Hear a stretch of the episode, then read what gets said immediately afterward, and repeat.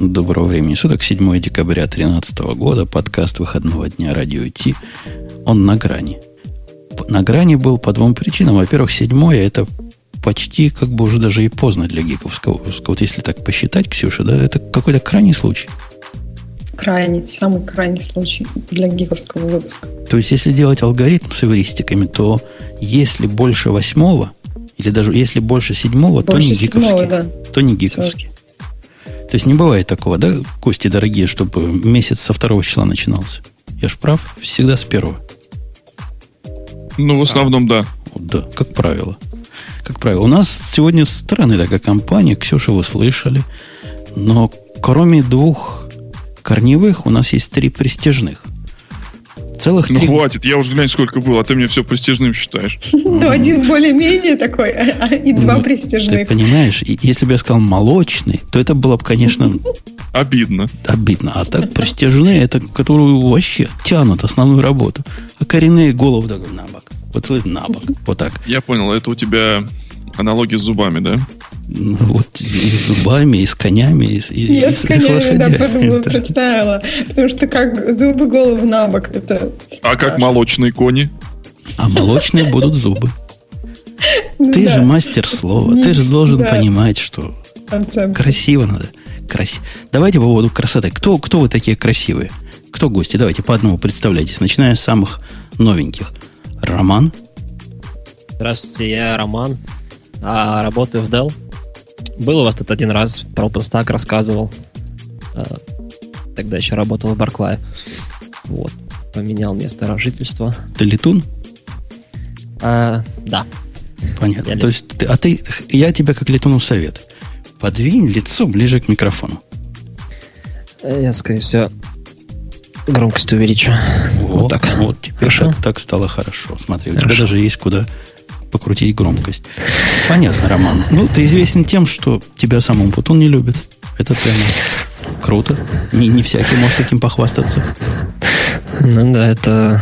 Нет, ты перекрутил. Ты это перекрутил. Это... Ты перекрутил. Не так сильно микрофон. Нет, ты просто перекрутил. Теперь наполовину меньше. Уменьшаю. Хорошо. Хорошо. И теперь вот же вот ничего, ничего не усиливая, просто когда будешь говорить, говори громче. И все. И так смело, смело. Понял? Смело. Вот как Ксюша.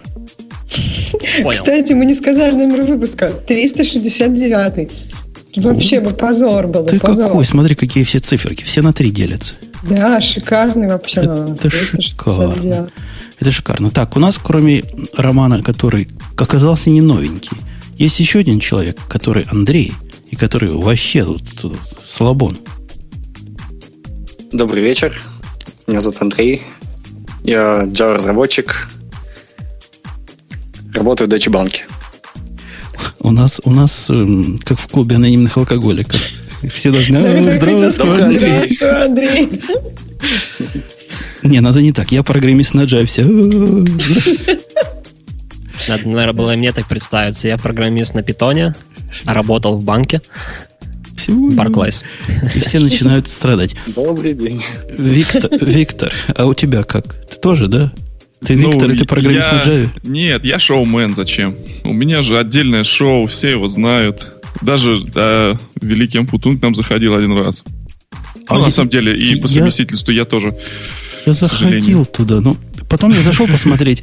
У вас какая, с какой странный скедулинг? Прямо захожу, нету шоу. Думаю, наверное, я так наговорил, что решили не выкладывать. У нас, э, понимаешь, у нас объем информации слишком большой за выпуск, поэтому мы ее как-то вот размазываем по две недельки. Мы не каждую неделю выходим, мы каждые две недели в основном. да, ну-ну. Ну, такой вот странный скедулинг, да. Ну, ну, я так и не дождался посмотреть. Ну, как народ принял? Народ принял, ты что, там такой скачок, закачек был, просто сумасшествие у нас. Приходи еще. Приходите нашу кошку покачать, тетя. Да. Тетя. А какую тетю Ксюшу звали? Нашу детку. Тетя кошка нашу детку покачать, да? Тетя кошка, наверное, да. Может быть. Нет. Давайте начнем, начнем вглубь, шире и, и вспомним, что выпуск-то специальный.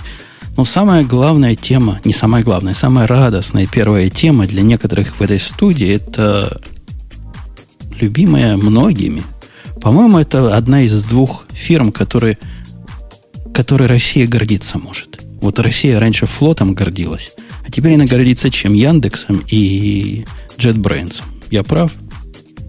Ну, ну а как ты забыл, не... забыл. Не только этим. А что, еще и параллельсом можно гордиться? Ладно, параллель, параллельсом третьим будем гордиться.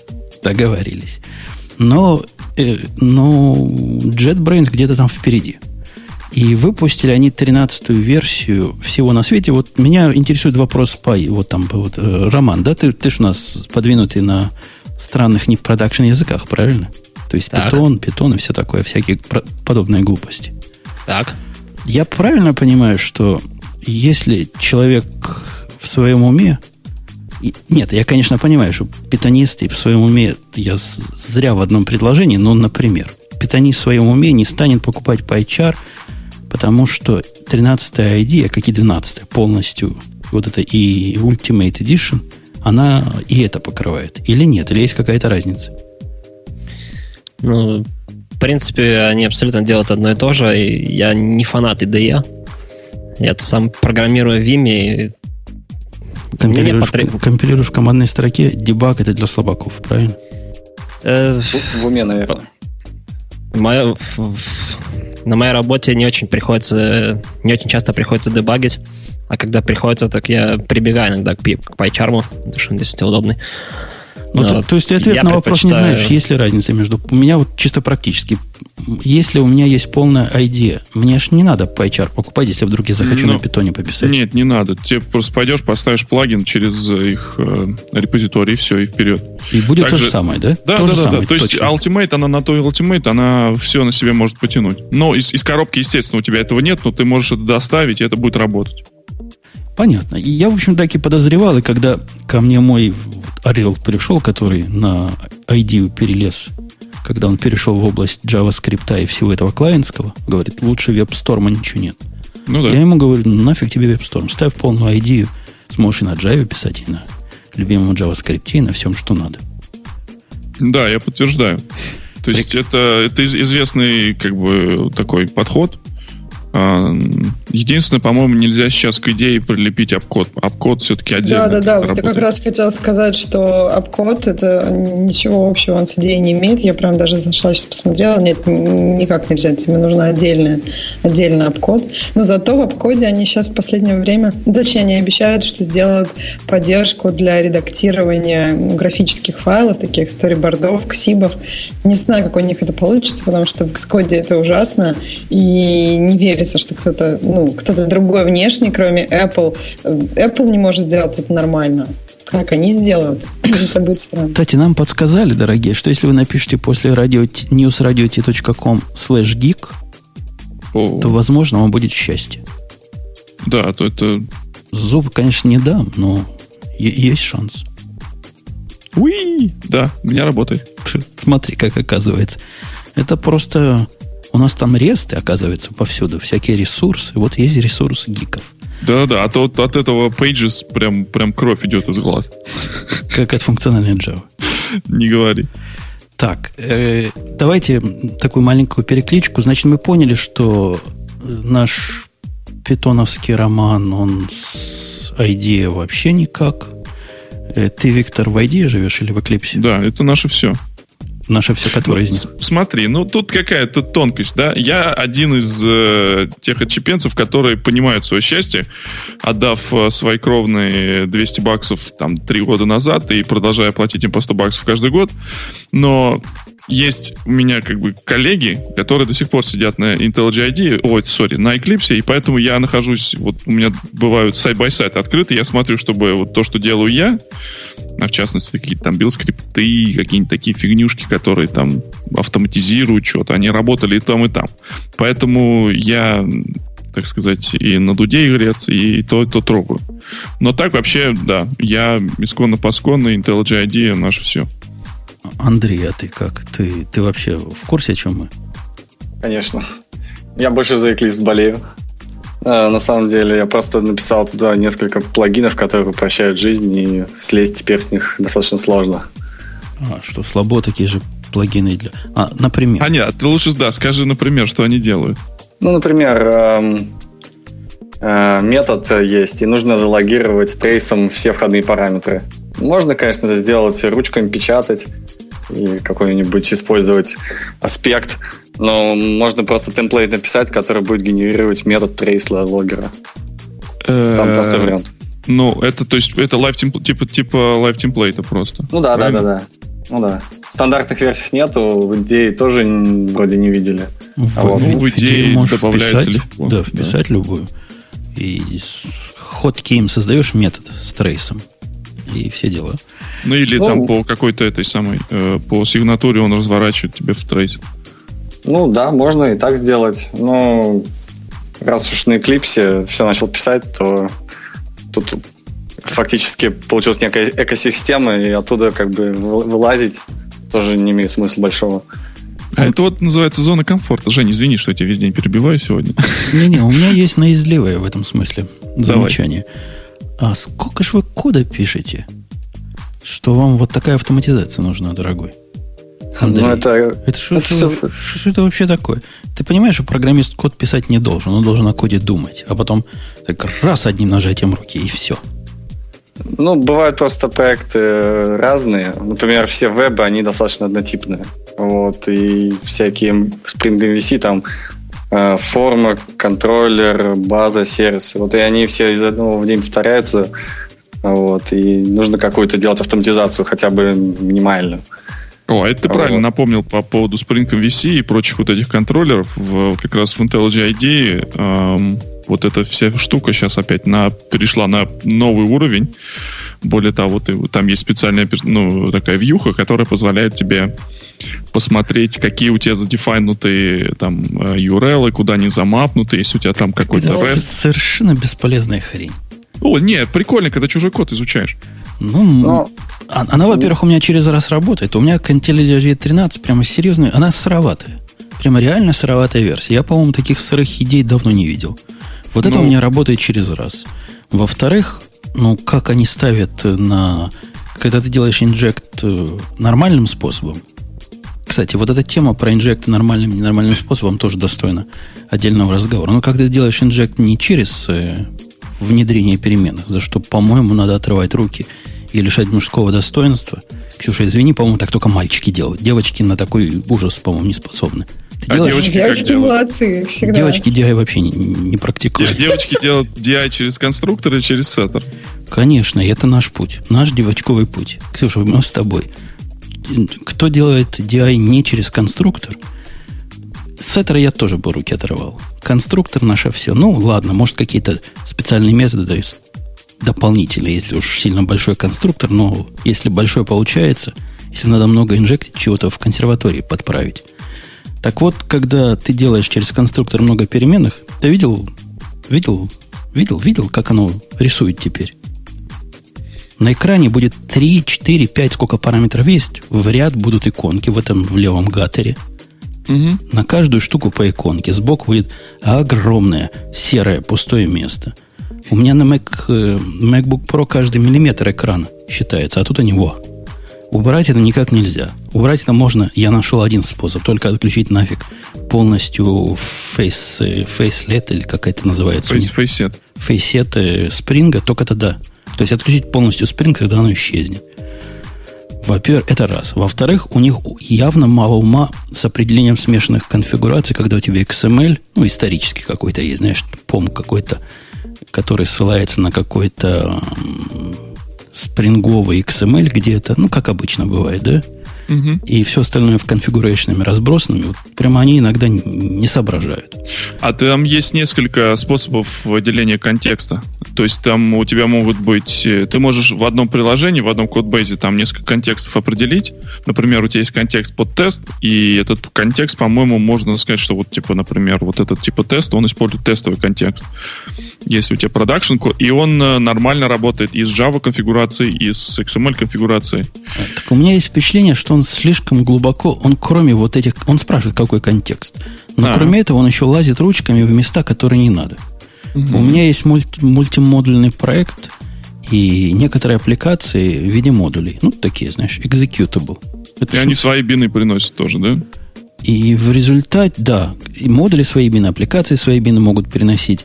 И у него от этого ум за разум заходит. То есть он говорит, опаньки, у тебя тут Mongo темплейт 4 раза определен. Я гляжу, да нету 4 раз. Вот он один раз, вот, вот использование модуля, никаких других dependency нет. Они даже не указаны в поме. Но он просто увидит, что в workspace оно есть, понимаешь? Начинает его, начинает мне помогать. Это какая-то... Я не в восторге. Это не то, что что-то чисто новое у них сейчас появилось, но оно скорее бесполезно, чем полезно. Ну, я как пользователь э, самых ранних япов, э, я как только яп выходит, я сразу самое свежее, самое мясо пробую. Там какие-то тормоза возникают, отправляю какие-то репорты. А 13 вот релиз мне прям, прям нравится пока.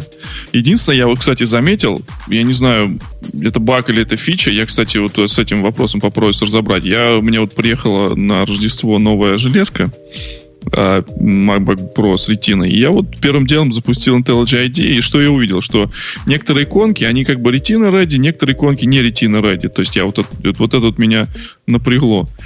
И я не знаю, баг это или фича, хотя они там, ретина должна сто лет поддерживаться. То есть, например, иконка JSON, она ретина ready, а иконка JavaScript нет.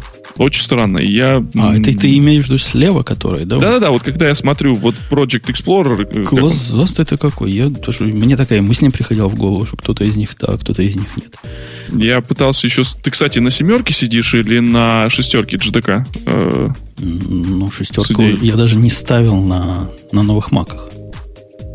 Семерку не ставил или шестерку? Шестерку даже не ставил. Семерка работает. Ну, я не знаю, в 13 оно само заработало, или я что-то делал, я уже не помню.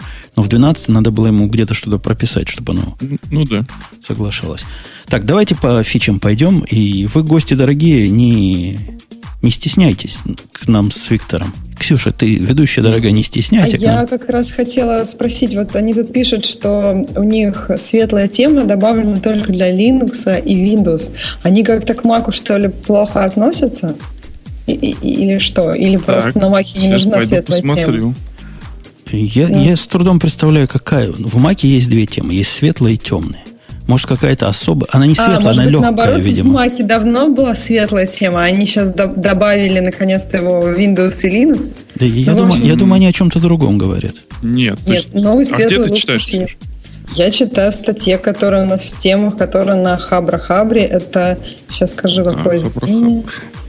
А, нет. Сейчас. Ну, в общем, интерфейс IDE в целом, это одна из там, последних моментов. Просто мне интересно было как раз про Mac и Windows, Linux. Не, под Mac вообще чудесно все. Вот прям, прям чудесно. Под Mac выглядит хорошо. Под Mac выглядит прям... Мне всегда Eclipse нравился, как Eclipse под Mac выглядит. И мне всегда... Я им писал письма, и даже с саппортом беседовал, ну, чтобы убрали вот эти со времен еще старые идеи. Вы помните, было, независимо от того, какого цвета у тебя скроллы, а у нее всегда синие – и такие, знаешь, ага. старинные синие скроллы. Уже Mac OS таких скроллов не имеет, а у них такие.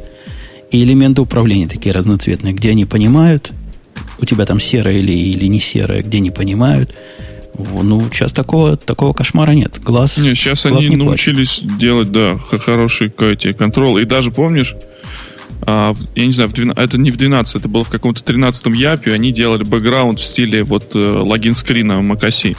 Когда ты запускаешь, у тебя пустой э, workspace, ничего нет, да, и у тебя такой, сейчас он серенький, такой клевый в стиле Mavericks, а а предыдущей версии Япов там был такой бэкграунд в стиле логин скрина, но ну, вот, вот этих, типа... там такой да, да, да, бэкграунд, да, да, да, да, да. Нет, я слышала, что на 10.9 как-то притормаживает, что нет такого, все нормально у тебя на 10.9? Да, отлично 13 все. да? Да. Ну, вообще притормаживает. 13 реально на больших проектах тормознее, мне так субъективно, чем 12 вот. Они пишут наоборот, что типа на больших вот, проектах вот, все вот, вот, хорошо. Вот, вот брешут. Во-первых, она вот из таких сразу, что в глаза бросается, она дольше делает, вот начальный ум набирает, это дольше происходит. И потом реакция иногда прям удивляет. То есть ты написал глупость какую-то, а эта глупость пока станет красненькой. Вот ощущаешь, раньше такого не было, что ты ждешь. А тут глупость написал, на черненько-черненько, потом оп, красненько. Это Ты ладно. специально пишешь глупости, чтобы Ну, мало ли, мало ли. А потом глупость убрал, и она не сразу, ну, понимает это. Вот, это, вот эти тягучесть. Я надеюсь, они это починят, но тягучесть прям Ну, ну это вот... стра- странно починить, потому что у них все больше и больше интеграций. А, и, соответственно, ну, кода больше и больше в, в IDE прям запускается. Вот. Будут баги, естественно. Чем больше и глубже они будут интегрировать, наверное, тем все будет тормознуть и непонятнее. Ну нет, э, вот интеграция как раз сделана здесь стандартным образом, который предполагает в Java. То есть они же не, не просто там пишут кастомные вещи, они просто look and feel пишут. Э, а как это будет, э, этот look and feel имплементирован, это уже, собственно, другой вопрос. Я вот, в принципе, поэтому не люблю сам IDE, написанный на Java, вот именно из-за время отклика. То есть вот как он потом сказал, из-за таких багов я, в принципе, просто бросил Eclipse и перешел на Vim и с Tmux и довольно-таки доволен этим. Ну, come on, ребята, уже 2013 год, можно купить себе двухъядерную машину и 8 а оператива. Я с MacBook Air сижу, меня глючит. Извиняйте. Я могу сравнить Xcode и Appcode, но Appcode просто открывается очень долго. Ну, это, это ужас, когда... Зато потом при... летит, согласись. Так нет, вот а Appcode, он работает примерно так же, как Xcode потом. Но открывается очень долго. Я не знаю, что они там делают. Я, примеры решают какие-то, в шахматы играют. Но он, ну, вот мне вот это очень не нравится. Не, ну, конечно, можно вообще никогда не закрывать проекты. Но мне кажется, это тоже какая-то плохая практика. А вот по поводу никогда не закрывать проекты. У меня нас же кто-то слушает из, из IntelliJ ID наверняка. У меня к вам на вас наезд, дорогие. Ну, нельзя же лобами такими быть. 2013 год. Мне приходит, мне, честному человеку, который платит за ID уже черт знает сколько лет, который один физический человек, работающий на двух компьютерах. Ты понимаешь, Виктор, к чему я клоню? Да, я понял, про что ты клонишь. Ну, вот это жлобство, когда запускаешь на втором компьютере и выбивает, ну, говорит, вот второй компьютер, значит, первый закрыть надо. Ты закрываешь первый. Потом ты его опять открываешь. И опять ждешь, пока все это произойдет. Ну, зачем оно надо? Ну, кому от, кому от этого радостно? Ну, от кого вы защищаетесь? Ну, мы уже и так купили. Но я не могу одновременно на двух компьютерах работать. Я один человек, у меня одна лицензия. Дайте мне ее держать запущенной на разных компьютерах для моего удобства. Ну, что мне ставить вот это, как называется, Little Snitch и закрывать ваши порты, чтобы не ходить. Ну, это ж это делается все, но лишнее телодвижение. Кстати, это хороший вопрос. А вот надо, надо будет спросить у этих ребят, у IntelliJ IDских. Они, кстати, поменяли теперь лицензирование. Ты в курсе, да? Ну, раньше, раньше у них было и хотим быть и красивыми, и умными. То есть у нас каждый релиз новый платите, и то есть такая модель за, за релиз. Теперь они полностью перешли для персональных лицензий, для этих профессиональных, да, персонально-профессиональных, mm-hmm. на подписку. Ну да. То есть на год вперед платишь и получаешь все обновления. Это, это правильно. К этому надо было давно прийти. Ну, к что... слову сказать, вот все остальные IDE, которые их используют, вот я, например, еще WebStorm себе как бы прикупаю время от времени, и вот он, и обходы, и они вот, кстати, так и работают а, по такой именно, по-моему, по подписке. И сколько не выходило бы за календарный год, я все их как бы получал. Тут прям вопрос мне ну, это не вопрос. В, это вопрос в Skype мне прислали, говорят, а почему же вы все такие умные, а NetBeans не пользуетесь? Может, ну, потому и не пользуемся? NetBeans хорошая штука. Хорошая. Ну, у меня от него действительно глаза кровью слезятся. Теперь давайте быстренько по списку того, чего они сами показывают. What's new in IntelliJ IDEA 13. Большим почему-то делом они считают то, что теперь по умолчанию неудобно. То есть, когда запускаешь идею, у нее все контролы скрыты, и даже когда ты нажимаешь вот эту кнопочку внизу, которая должна показать, она показывает все, кроме тулбара. Чтобы тулбар включить, надо еще во view идти. Зачем оно надо? Кому оно надо? Но почему-то они считают, что это хорошо. Какое-то сомнительное, сомнительное улучшение. Не знаю, у меня это все из коробки сразу выключено. То есть, если. Ну, из меня... коробки у всех сразу выключено. Не-не-не, ну в плане я, я сам, сам выключаю все. То есть у меня это чувствую под, подтягивает конфиг, поэтому я вот эту штуку не заметил, как, какую ты прямо говоришь. Появился у них полезная фича, и за это действительно эклипсовские любители ругают идею. У идеи много всего, но оно делается разными нажатиями кнопок. Там поискать 50 разных комбинаций, поискать там, поискать сям. Заколебаешься помнить, чего ты хочешь сейчас нажать. Вот теперь появилась типа как в Sublime такая универсальная комбинация, через которую можно все поискать. Угу. И это, это круто. Я, вот у меня был один чувак на работе, который из-за этого не хотел переходить на идею. Он говорит, у них в Eclipse там чуть ли не одной кнопкой все это, все на свете. Волшебная кнопка, как F3, F4, F5. Кто у нас тут эклипсовод? У вас есть волшебная кнопка? Search по всем файлам, да. Не, ну search по всем файлам это понятно, но search по всему, там, по файлам, по классам, по... не знаю почему. Почему? По кнопкам, по экшенам, по всяким и так далее. Вот это все делается теперь нажатием два раза shift нажать быстренько, чик-чик, и вылазит такой spotlight, like search. Это полезно. Этим я пользуюсь, пожалуй. И это для меня ну, одно из видимых улучшений. Еще одно из видимых улучшений это режим линзы, который у них возник. Но почему он так криво сделан, я не знаю. Ну, да, я думаю, что допилят. Ну, здесь стоит сказать, если ты сказал про линзу, надо еще сказать про presentation mode. А что за линзы-то, расскажите. Mm-hmm. Я вот, например, про search по всему я поняла. Я согласна, это большое дело, и как бы мне тоже нравится. Вот я смотри, Ксюша, я, я тебе объясню, как что оно должно линза? было бы работать. Mm-hmm. А потом расскажу, как оно на самом деле работает. Идея была неплохая. Эта штука умеет понимать ошибки, умеет понимать предупреждения и ставит там такие рисочки с правой стороны. Mm-hmm. Если ты на рисочку наведешь свою мышечку, она тебе покажет в таком увеличенном режи- э, размере, не прыгая в то место, о чем, собственно, речь. Такой поп-ап угу. как бы вылезет. Угу. До этого места все в порядке. И если пойти на их сайт IntelliJ IDEA 13, где они говорят, что нового, то оно действительно вот в их ситуации точно так работать будет. Виктор, ты знаешь, в какой ситуации оно не работает? Нет, в какой? Когда у тебя, когда ты правильный программер, и когда у тебя скроллов на экране нет. Mm. Ну, то есть, когда у тебя скролл на весь экран. Понимаешь, mm-hmm. да? Mm-hmm. Рядом со скроллом оно почему-то... Это, это точно баг. Но если рисочка стоит, а справа скролл, то ты тыкай, не перетыкай, никакой линзы не вылезет. То есть считается, раз так. у тебя скролл, значит, ну, ну, весь экран здесь, ты его и так уже видишь, тебе показывать не надо. Я так понимаю, логика такая. Какое-то неконсистентное поведение немножко. Так оно в этом попапе показывает какую-то другую информацию, или этот же код? Этот же код показывает же... вокруг этого же вокруг этого места, которое, которое mm. помечено.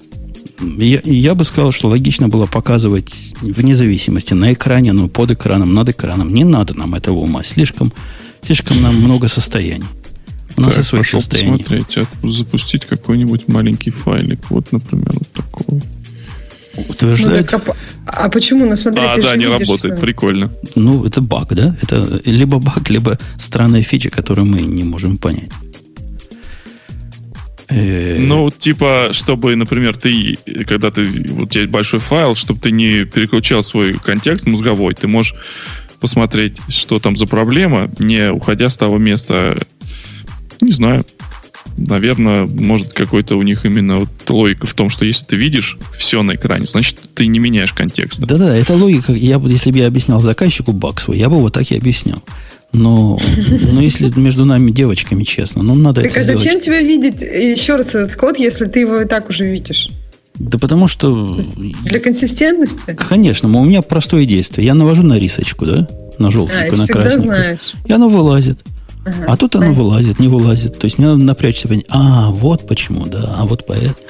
Короче, ерунда какая-то. Они говорят, что производительность улучшилась, но сомнительный, на мой взгляд, повод порадоваться. Э, дебаггер у них как-то умнее стал, и была целая даже отдельная статья, что Smart Debug, Smart Step. Вот у вас в Eclipse Smart Step-то нет наверняка? Даже не представляю, что это такое. Ну, вот ты пытаешься зайти в метод какой-то, да? У тебя какие есть? У тебя следующая строчка вызов какого-то метода. У тебя uh есть туда зайти и есть его пройти, правильно? Так. А если тебе хочется в него зайти, но не проходить все промежуточные шаги, ну, вызов метода там цепочный, и вызывает из себя кучу всего. Ты не хочешь через всю эту кучу проходить, а хочешь сам метод пойти, чтобы все параметры тебе уже просчитались, понимаешь, да? Да-да-да. Зайти именно а в то... Там поставить внутрь метода. Ну, это такой старый, старый способ. Конечно, можно, но это лишнее движение. Smart Step позволяет выбрать, по-моему, Shift нажимаешь F7, да? Я правильно говорю?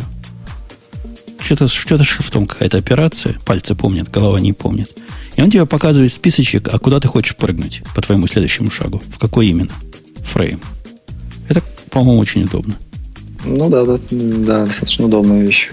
И вот теперь в новой версии, оказывается, раньше не поддерживали, а теперь можно в анонимные классы и ламды вот так запрыгивать. таким же точно образом. Что, что круто, что молодцы. И это консистентность. Что еще у них? У них контрактные аннотейшены добавились. Они вообще аннотейшены свои любят во всякие места пихать. И не знаю, видели ли вы нет, но они своими контрактными аннотейшенами и за, заспамили стандартные, по-моему, GDK-евские классы. Но то... Eclipse пользователи все, все видят эти аннотации, потому что они вордингами помечаются в Eclipse. Нельзя обработать. Виктор, ты видел, как пытаешься документацию посмотреть на какой-то, не знаю, стандартный класс?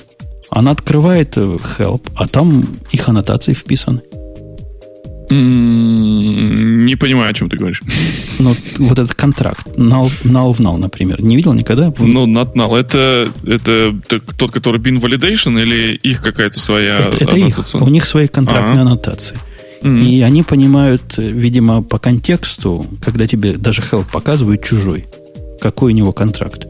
То есть такие ну, это прикольно все равно. То есть он даже, опять же, это тот момент, когда ID умнее тебя и умнее разработчиков, которые записали этот код. Ну, они давно, давно пытаются быть умнее. Например, как они показывают, тут у нас картинка, где контрактные нотации. Ты видишь, на этой картинке так, такие круговые стрелочки стоят. Это они такие умные, понимают рекурсивные методы и мечат их прямо сразу. По-моему, это круто. По-моему, Eclipse так не умеет делать. А где картинка-то? А, я смотрю на официальном сайте What's New. Я пошел а, на него смотреть. смотреть, и вот я с него и смотрю. А. На картинку. Так, что еще из такого хорошего? Говорят, Search, значит, теперь разные Search, там и сямла стали лучше, стали быстрее.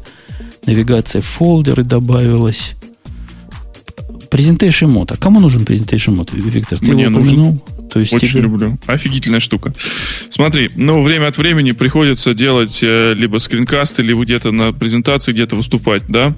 И зачастую видно, что там, знаешь, люди, как это, либо вставляют код из ID прям в слайды себе, и с этим кодом там ничего не сделать. То есть он, если вот вставлен, там статика, да, а Presentation мод, он тебе сразу, э, вот у тебя тот же самый проект остается, но он сразу делает большие шрифты, и у тебя сразу там все на весь экран, все видно хорошо. Потому что люди тоже приходят. Вот сейчас я вам покажу код на ID, открывает, а у него там вот эти 12 или 11 шрифт на прожекторе, не видно ничего совсем. И он пытается сдуть, а как мне увеличить шрифт? И начинается это самое. Тут, пойди туда, сделай так, зажми Ctrl, скроллом прокрути, чтобы увеличить, а это шрифт только для текущего окна и так далее и тому я подобное. команд плюс нажимал. Ну да, только это для текущего окна. Тебе нужно потом идти в настройку все равно, менять, чтобы он по всем окнам поменял. Вот. И э, Presentation Mode как раз позволяет э, делать то, что позволяет. То есть, когда ты там пишешь скринкаст, например, чтобы у тебя прям все было большим, большим шрифтом, или делаешь презентацию, чтобы это все дело красиво отображалось. Ничего лишнего, все окна скрываются, не надо руками ничего ходить. А в Presentation Mode, там, по-моему, только можно шрифт настроить. И есть еще дополнительный плагин, который может тебе вот во время этого Presentation Mode еще показывать э, комбинацию клавиш, которые ты нажимаешь во время этого. Очень такая удобная штука. Вот я ее прямо тестировал, когда вот выступал последний раз на Java One.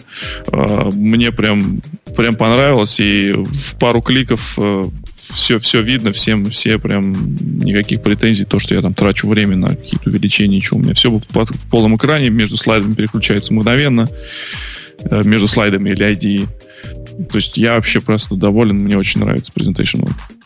А я как раз двух послал в Нирвану, как раз слушателей, которые по какой-то непонятной причине, вроде были адекватные люди, начали спамить в наш чатик – так что, если вы, дорогие офлайновые слушатели, в чатике видите всякие глупости, то это было просто два дебила. И они больше не будут. То есть они, может, и хотели бы, но, но больше не будут. Java 8, согласно финальной спецификации, ну, у них всегда была Java 8, но теперь уже типа реальная. Реально Java 8 поддерживается. Лично мне интересно показалось то, что они прикрутили плагин терминала, или это не плагин, я не знаю, как это у них сделано, но теперь у них есть прямо изнутри нормальный терминал. Да-да, я знаю, что такое и для Eclipse бывает, но, видимо, внешним плагином ставится каким-то. Да, более того, в этом плагине, который ты можешь выбрать, э, какой shell используешь. А, если, например, он по умолчанию, по-моему, поджигает баш, то есть он, по-моему, не умеет читать твой реальный shell, а потом ты можешь зайти в настройках и поставить что-нибудь другое. Прелестно. Это такая фичка полезная. Ну, то есть да, там, да. там реальный, реальный настоящий терминал. Бывает, и, и, и, все, и все в порядке. Есть целый ряд... Э, чис... Вот то, что мы перечислили, это всем доступно. В том числе и нищебродам, которые не покупают ID, а чисто пользуются. Это без всякого наезда. Но если бы мне не надо были а, разные глупости, я бы тоже пользовался бесплатной версией. Но в платной версии есть куча, куча, куча других фишек. А, слушайте, кто-то у нас из, из питона. Платная версия только питоновский плагин только в платной версии, да? Да. Точно. Да. То есть это не только нищеброды, но и питоноводы. Что, в а общем, а можно тут... совместить. Я тут вижу, PCharm имеет тоже плагин для э, этого IDE, и он, э, в принципе, платный. И, говорят, нужно платить две разных лицензии. То есть платишь за IntelliJ, платишь за PCharm. Да нет. Ну, да, просто, ну вот так в Если паке написано. За, за Ultimate заплатил, то там есть такой плагин, их родной, Python называется. Да, и все. А, это их не, я про PyCharm. А PyCharm, ну, PyCharm это, это продукт. Продукт, в который этот плагин включен. А, понятно. И, и такое наше понимание, во всяком случае. Для... Ты, Виктор, что-нибудь можешь сказать про IE7? Как у них все хорошо стало. Потому что я про EE7, ну, REST клиент я понял, да, это круто. Ну, да, я, значит, э, начал эту трогать штуку когда? Давно. Значит, э, еще когда EE7 не было как, вот, как такового, еще он не вышел, это, по-моему, прошлый Java One, и они добавили там поддержку Glassfish, это вот тот, который Reference имплементация, они добавили его как раз в YAP. И с тех пор все прям с, каждый, с каждым YAP все лучше и лучше становилось. Теперь как бы все это, все это дело там поддерживается, поддерживается CDI аннотации, поддерживается различных и скопинг, нормально он их э, понимает, там, какой, от, какой бин отключить, какой бин включить. А, такая же петрушка есть, а, вот как для спринга есть вот эти, показывают, куда что мапится, там, какой контроллер мапит, на какой URL. Такая же есть у них штука и для а, там, RESTful сервисов или там веб-сокетов и так далее. А, REST клиент, ну да, работает. Ну, что-то как ну, странно. Я все равно вот, вот он, вот у него какой-то особый свой так сказать, свой подход к этому делу. Я, я его пробовал пару раз, но все равно обратно вернулся на постмана, который в хроме э, плагин. А у меня для, для тестирования рестов какую-то программу я в свое время купил в App Store. Как называется, не скажу, но как-то она приятнее. Мне показалось с тех пор. А, есть пару вещей, что, наверное, можно делать прямо из ID. Ну, например, вот Mongo, Mongo их плагин, вроде как ничего, но все равно душа к нему не Это лежит. не их, по-моему, плагин, это какой-то сторонняя, сторонняя разработка Mongo вот этого плагина. Ну, для них, короче, есть плагин, да. но душа не лежит. А то, что их, это, например, есть графический клиент к Меркуриалу и Гиту, наверное, не знаю, не пробовал. Но Source 3, мне кажется, если уж графика нужна, то Source 3 это, это вещь это продукт. А тут, ну так, чисто, чисто глянуть сходу, что-то незамысловатое сделать. Есть целая куча улучшений для андроида. Я так понимаю, мы вообще не в курсе, да? Как оно хорошо им стало жить? Ну, мы же в курсе все, что есть отдельный ID, который называется Android Studio, и теперь это вроде как бы единственное правильное и как это Google сам теперь делает именно вот это Android ID на основе IntelliJ ID, которая э, Community Edition. И они как бы работают там вместе, кто-то там помогает там кому-то, но вообще Google сам тащит как бы вот эту Android ID. И плюс, соответственно, они вот в этом, вот, вот, вот этой коллаборации совместной, вот появляются новые фишки. Ну, во-первых, э, как бы опять же известно, что Android теперь переключился с Anta, они переключились на Gradle, Поэтому поддержка Gradle, она и в, в IDE 13 уже более лучше стала, чем, чем была. Из-за этого было тоже много руганий с ними. Там э, долго они пытались эту поддержку внедрить. Она была внедрена вот первый EAP вообще через одно место. Это отвратительно было. Сейчас хоть более-менее она стала нормально понимать проекты, может dependency правильно подсасывать. Была, помню, проблема о том, что она не умела понимать scope ы, э, которые для dependency прописаны внутри э, build-скрипта. Теперь это все вроде работает. Но, опять же, работает как-то странно. Работает с новыми проектами. Вот если из, э, из текущий проект пытаешься импортировать, он что-то что ему не хватает где-то там мозга. Вот именно с градловскими проектами. Эм.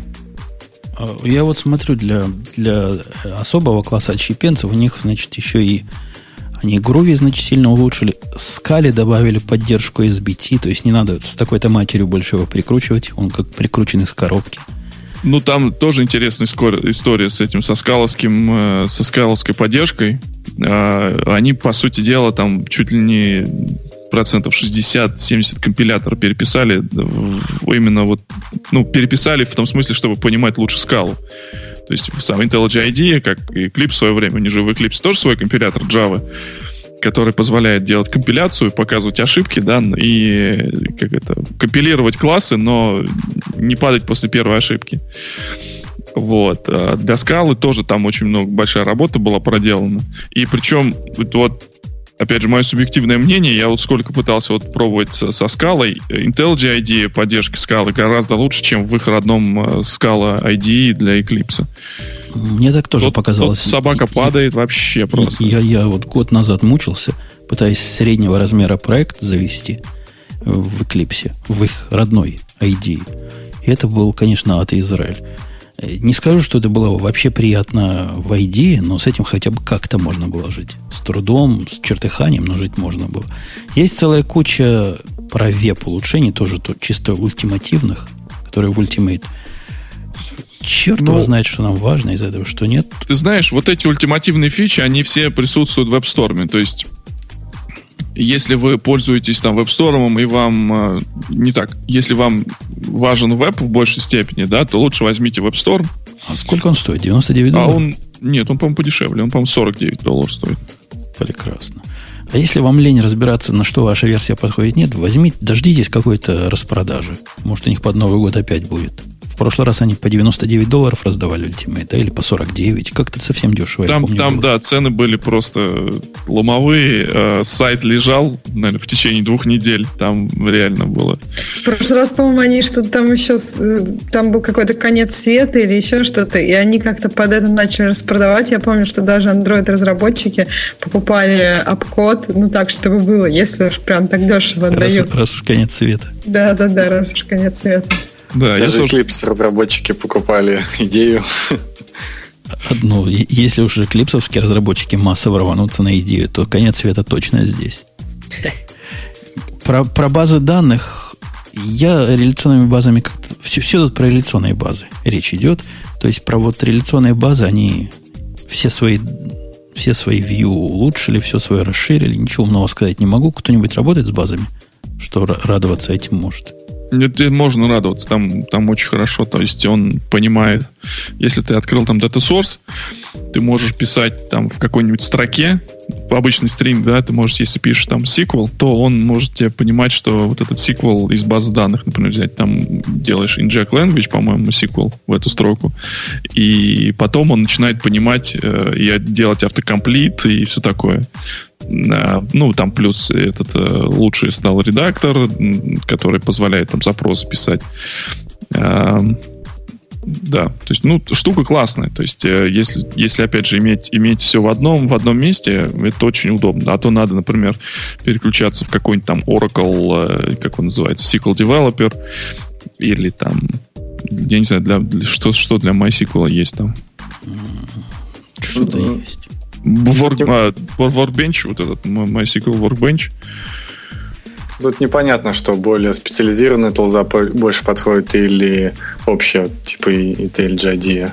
Ну да, нет, я просто говорю, что опять же, если вот э, выбирать, вот ты сидишь там в одном, в одном IDE, да, тебе не надо никуда скакать, открыл там view базы данных, посмотрел базы данных, не нужно переключаться в другое приложение. С этой точки зрения, да, это, конечно, это хорошо, но насколько это как, насколько она будет покрывать там те возможности, которые дает, например, нативная какая-нибудь э, IDE для базы данных. Ну вот для тех, которые время от времени базы трогают. Чисто я вот совсем редко, ну, почти никогда не трогаю реляционные базы. Не, нужны. Пока не нужны. Но иногда для каких-то pet-проектов надо. Вот действительно удобно. Действительно нормально. Ничего специализированного не надо ставить. Мои мелкие запросы полностью покрываются. Хотя со всеми этими восхвалениями надо согласиться с слушателем Русланом, который написал, поставил 13 идею, вернулся на 12 пусть допиливает. Я сделал точно так же на основном своем рабочем компьютере. Но она, она реально пока раздражает. Меня она раздражает. Хотя версия, то, что они добавили в системе контроля ревизии, наконец-то посмотрели на Mercurial как на э, гражданина первого сорта. И он стал почти так же, видимо, хорош, как и гид. У них там гид вроде бы нормальный был всегда. Я просто не пробовал. Но вот новый LogView, кстати, его найти трудно. Ты, ты его нашел, где этот LogView посмотреть-то? Ну, в Changes э, этот э, менюшку запускать надо, нет? Там в Changes, потом такой табик есть, такой неочевидный. То ли он local, он как-то так странно называется. В общем, какой-то или local, или не local, какой-то особый табик. По умолчанию туда не попадаешь. Ну, а я, я хожу этим самым, опять же, как ты его называешь, вот этот shift, shift, shift, или там у меня shift пробел, и он ну, вот открывает. Ну, теперь такое дерево красивенькое и действительно быстро. Раньше это тормозило нереально. Для Меркурила это дерево тормозило. Этот лог меркуриалский тормозил. Не знаю, что оно там делало, но долго. Теперь можно, не задумываясь, каждый раз открывать. Стало красиво. Добавилось у него то, что мне сразу в глаза кинулось, хотя такое неявное. У них э, в статус-баре, где раньше просто писалась версия твоя, теперь это не просто версия, а переключатель. То есть можно прямо из идеи вот этим кликом в статусе переключиться между фьючер бранчами и такими бранчами, и всякими бранчами в один ну, клик. Давно было такое. Не было. В 12 этого не было. Ну, опять же говорю, я, я очень не, не репрезентативен, потому что я, как, я на япах сидел, поэтому я вот эти штуки уже давно замечал, поэтому... Ну, их, их внимание к Меркурилу лично меня порадовало. И это вот внимание к Меркурилу плюс э, Shift-Shift для меня это две основные такие штучки, которые вынуждают время от времени ставить его, посмотреть, починили все остальное нет. Но тут нельзя совсем уж идею ругать. А надо и поругать и плагина писателей. Ну, например, плагин, без которого я жить не могу для протобафов. Но он вышел через неделю после выхода 13 ID, а до этого он падал так, что с собой всю идею уносил. Да, к сожалению, они поменяли API э, для работы с плагинами, поэтому даже их плагины в свое время плохо работали, иногда вызывали там страшные, страшные последствия. То есть у них был плагин, который, прости господи, есть что-то типа VSDL SOAP э, Explorer, который типа что-то делал с VSDL. Вот, он уносил идею прям в эти далекие края просто. А ну, вроде у, сейчас у меня нормально. там была такая странная штука, я даже хотел баг-репорт писать. В идее, для тех, кто не знает, есть вверху такая, такой мырцик, зелененький, желтенький или красненький, который тебе говорит о состоянии файла, состоянии вот того, что ты смотришь. Оно как нормально, тогда зелененькое, есть вопросы, желтенькое и что-то плохо-плохо, красненькое. Ты видел когда-нибудь, Витя, что там было серенькое? Нет. Ну, типа, не смогла. Серенькая такое. Вот это, вот это не смогла у него, в моем случае, было из-за плагина, который ну, вообще никак не относится к анализу кода. Был плагин у меня стоял, э, делает грэп на консоль. То есть умеет раскрашивать консоль, инфо там одним цветом, дебаг другим цветом и так далее. Вот когда оно было не обновленное под свежую идею, эта штука как-то ломала код анализис. Как оно ломало, где оно связано. Я, я, я одно время был уверен, что это просто баг в ID, пока не снес этот плагин дребезги напопало. Угу. Вот. Короче, несмотря на все, что мы тут ругаемся, несите свои денежки, обновляйтесь на следующую. Пусть разработчики жируют на наших программистских деньгах и, и дальше продолжают делать лучшую, лучшую ID. А если вы считаете, что вам никакой идеи не надо, и вы тмуксом и чем вимом заходите и радуетесь, то... Ну, тоже а хорошо. я вообще подумала, может, какую-то голосовалку проведем, кто на а, всяких там IDE сидит, а кто на вимах и тмуксах. Давайте я спрошу так. Вот э, вы вообще за ID или вы считаете, что надо в 16 веке жить? Ну, ты как-то вопрос поставил. Вы за идеи или вы за то, чтобы все было просто? Чтобы все было плохо. Вы все контролировали? Все было сложно. Ну, кому сложно, кому наоборот. Ну, слушатели, ну, да. слушатели поняли суть вопроса. То есть мы идем в ID или мы идем в такие или более, более гиковские способы разработки? Сразу а видно, кто, палец кто вверх, админ. это что значит за ID? Ну, да, за ID, да. да. да. С, сразу, сразу видно, кто админ в чате. Кто, ну, как-то админов в чате мало, судя по тому, что минус один. Плюс 100-500, вот. Ты считаешь, что программисты, которые в Виме программируют, их только админами можно назвать? Правильно я понял?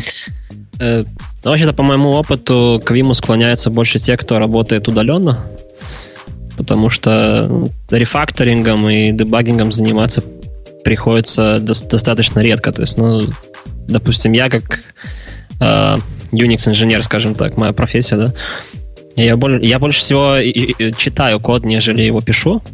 И когда его пишу, ну, мне дебагить приходится редко. Если я уж конкретно застреваю, да, конечно, я включу IDN, но моя ситуация, если вы помните, я OpenStack developer, у меня все разбросано в, в разных нодах за тремя фаерволами, и мне, мне допустим, с IDE с, с, в таком случае очень сложно работать. Подожди, есть... подожди, подожди. Вот это хороший довод. Мне хотелось бы тебя спросить. То есть ты не тестируешь свои программы, правильно? Ну как, почему? Есть юнит-тесты, тестирую. Ну, а когда юнит-тест падает, как ты без, без дебага? Ты как мозгом его дебажишь?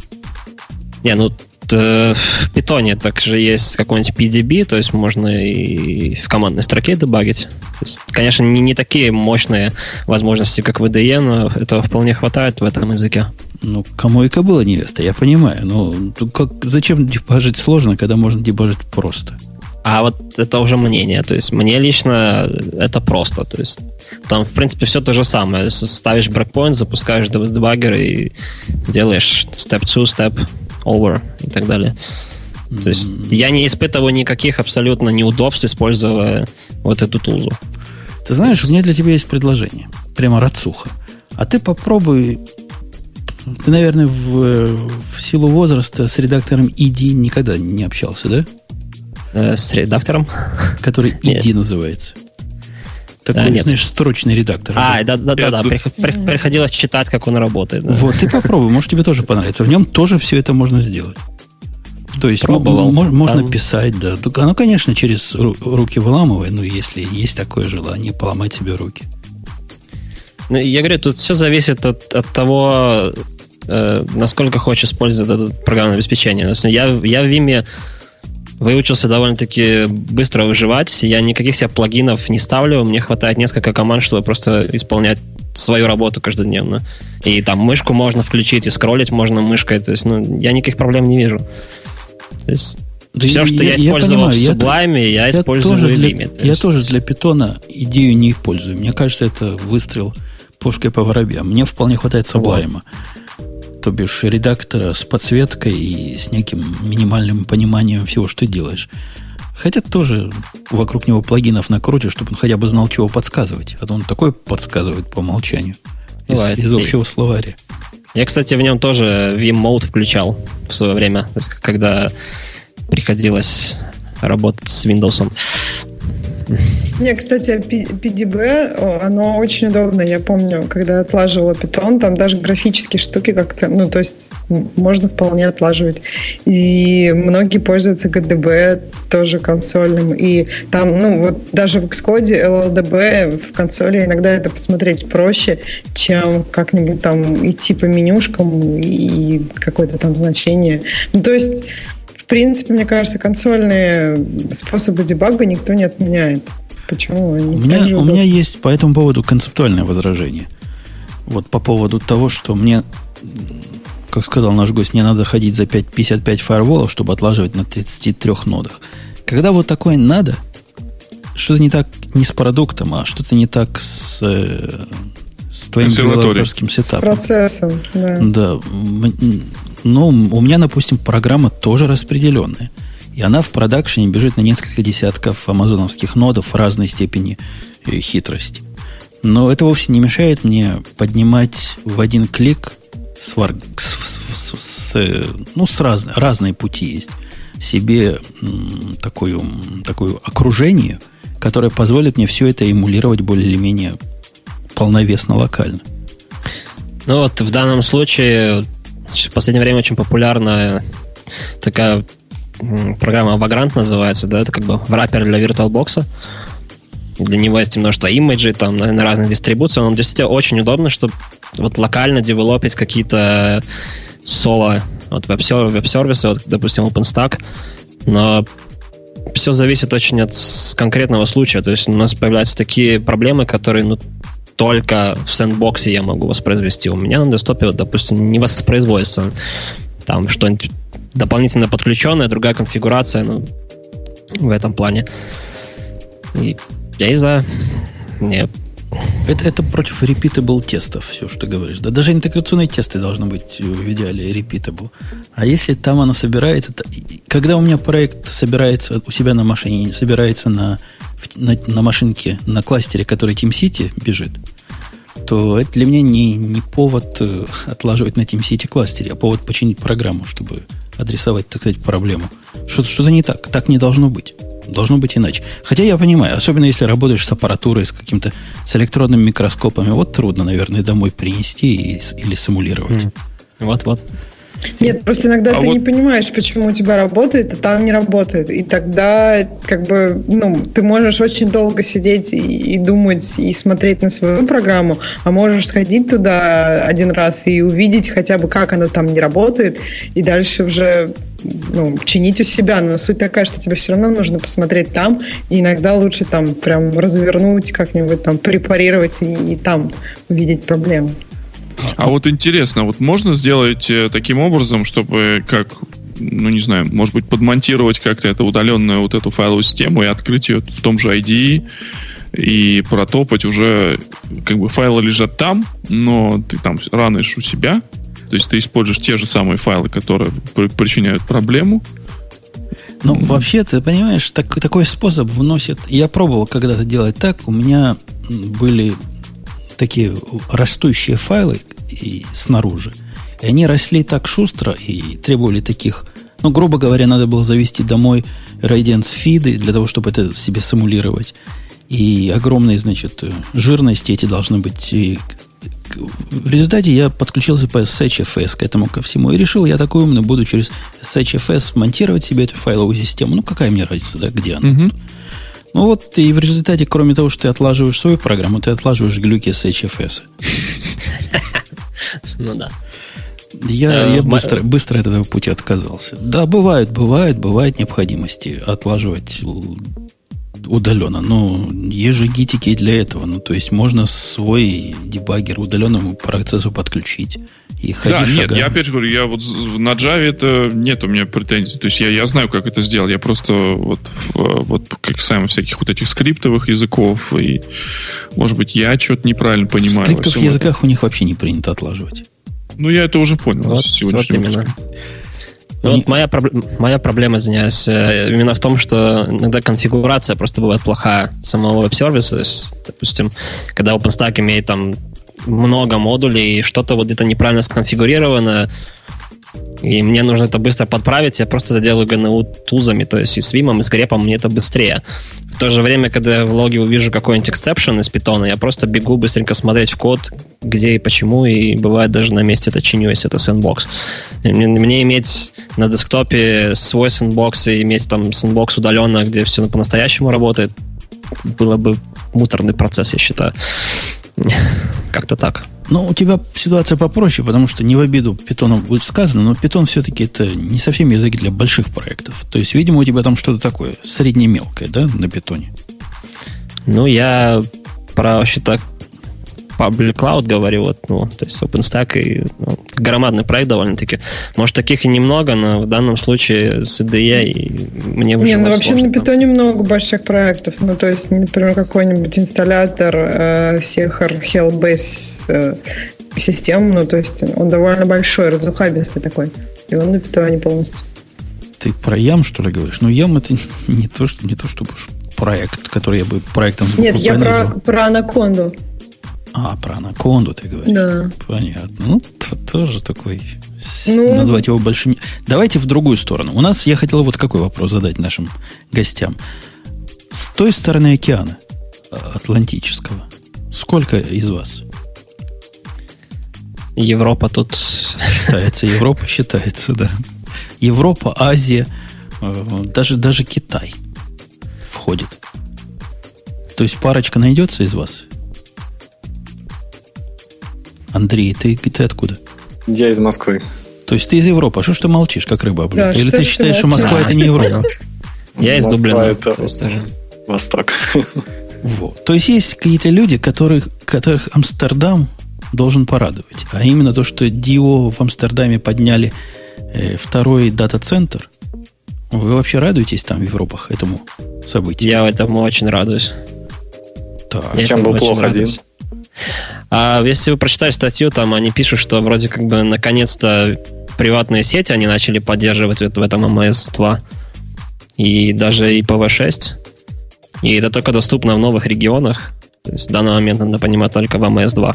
Да, кроме того, МС-1 был ну, виртуально недоступен уже очень давно. То есть там сделать себе виртуалку, это надо в очереди стоять и ждать, пока место освободится. У них IP а вот не было. Там у меня одна виртуалка там завелась, и то случайно. Как-то я попал под раздачу в свое время. Но люди этим страдали. А, естественно, через Атлантику ходить э, на американские сервера, ну это ж не дело, если вы в Европе. Конечно, хорошо на MS2 ходить. Это, по-моему, второй центр, в котором Shared Private Network доступен. По-моему, второй. Ну, как в первом места нету, так я ничего не получил. Пер, первый это Нью-Йорк 2, по-моему, да, или Нью-Йорк 1, не помню. Один из нью-йоркских имеет. Ну, private networking, конечно, меня скорее расстраивает, чем радует, как они его сделали. Но об этом мы уже, мы уже бухтели по этому поводу. Как, какая-то private network для, для очень гиков. очень особом таком понимании private. Но они в основном там ссылаются на реплики. То есть, ну, use case надо понимать просто ми- ми- минимальный failover. Я так понимаю. Да и терминология немножко человека, знакомого с э, другими облаками, их терминология немножко напрягает, потому что у них private network называется именно то, что в Амазоне называется public network. Ну или не public. Вот когда ты EC2 делаешь себе инстанс, не VPN, а просто EC2, они оказываются, все твои EC2 в shared private networking. То есть они по внутренним адресам друг друга могут видеть. Все. Видеть всех. И это у них не называется private. Private это когда ты в VP, Virtual Private ты поднимаешь себе, и в этой сеточке там 10.00, там 00, слэш 16 это твоя собственная сеть, никто другой ее не видит. А здесь нет, здесь один private, один такой очень публичный private на всех. То есть они видят друг друга, но они доступны снаружи. Публике. Да, да, да. У них у всех есть какая-то там внутренняя сеточка, по которой можно э, доступаться. И, по-моему, там даже нет, э, когда ты делаешь реплики, по-моему, они трафик по-другому не считают. Вот а, они, они, да, они писали, что трафик они не считают. Этом. А в правите не считают трафик. Ну, в да, правите не считают. Тогда, может, и есть есть какой-то... Короче, на AMS2 ходите, дорогие слушатели, и будет вам европейское счастье. Наверное. Наверное. Э, замечательно. так, какая у нас из замечательных тем? Смотрим. А след... следующая у нас Google Compute Engine, поэтому я говорю, наверное. Google Compute Engine, Compute Engine. Кто-нибудь из, из ГСЕ ГСЕ, да? Есть у них Гая, а есть ГСЕ. Да. Кто-нибудь его трогал, кроме как пойти на welcome экран и выйти? Нет. Не доводилось, но читал фидбэк некоторый. Ну, новость состоит в том, что ГСЕ теперь доступен для всех, то есть он больше не для избранных, не, не бета больше, и... и что стал дешевле, по-моему, там как раз вот об этом вся статья. На... Это дешевле на 10%. На и... 10% дешевле. И наконец-то можно сказать, что появился более-менее полноценный конкурент для большой Amazon. части серверов AWS. Ну, сказать, что на всех не скажу, но много, много чего не покрывают. Ну, а цены у них такие же, да? То есть они же не, за, не задепинговали цены Амазона, насколько я понимаю.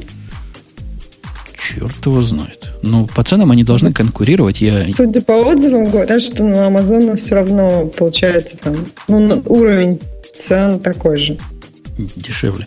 Я, кстати, вчера попробовал первый раз э, инстансы, которые C называются в э, Амазоне.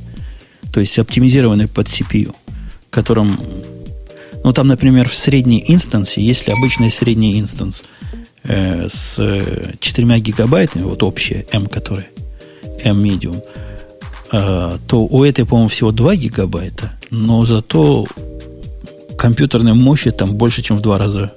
Ну, раза в три так на, на ощупь. Оно, оно реально, реально прям более шустрая инстанция. Так что если памяти не надо, деньги хотите сохранить, и, или как у меня, это инстанс на одно приложение, которое пытается всю память, что есть занятий, 2 гигабайт ей хватит, то вполне, самое оно. Стоит оно так же, как и другая медиум инстанс, но видите, CPU чуть ли не в три раза больше. Крайне рекомендую. Я еще хочу попробовать для монговских серверов, которые сейчас живут на EBS Optimized Storage, попробовать их запустить на новых i-инстансах. Это те, которые, если я ничего не путаю, с SSD. Тоже интересно посмотреть, что получится. Поэтому разговор про GSE у меня автоматически переходит по разговор про AWS. Интересно, а какие регионы поддерживают GSE? То есть в Амазоне-то есть несколько failover зон в разных э, регионах Европа, Америка, Азия. А все как-то непонятно. Ну, Google, он же большой, он же везде как бы существует. Я бы не удивился, если бы у них тоже было много регионов.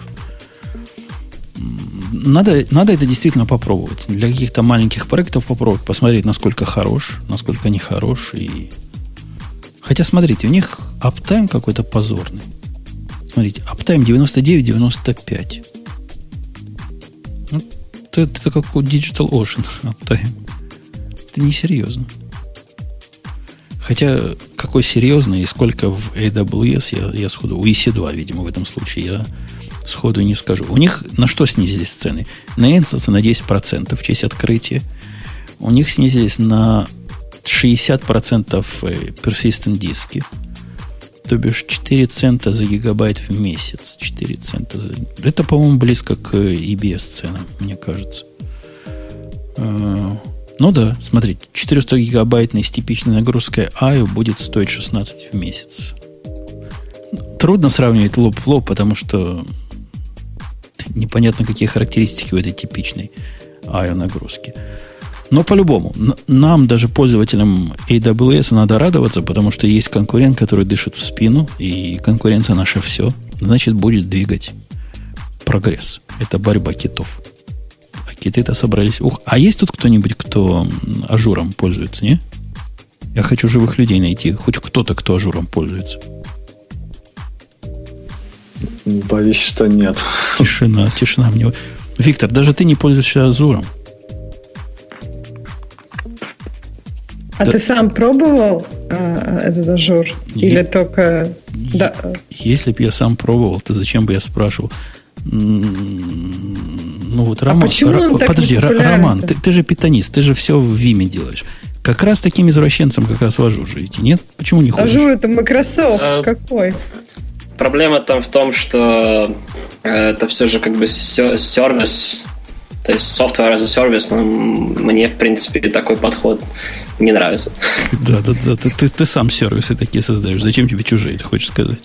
Да, то есть у них, у них смысл-то какой, что пишешь какой-нибудь apps, либо там игрушку, то можешь все что угодно запихнуть, и он выдерживает довольно-таки большое количество людей, то есть не нужно ничего скейлить.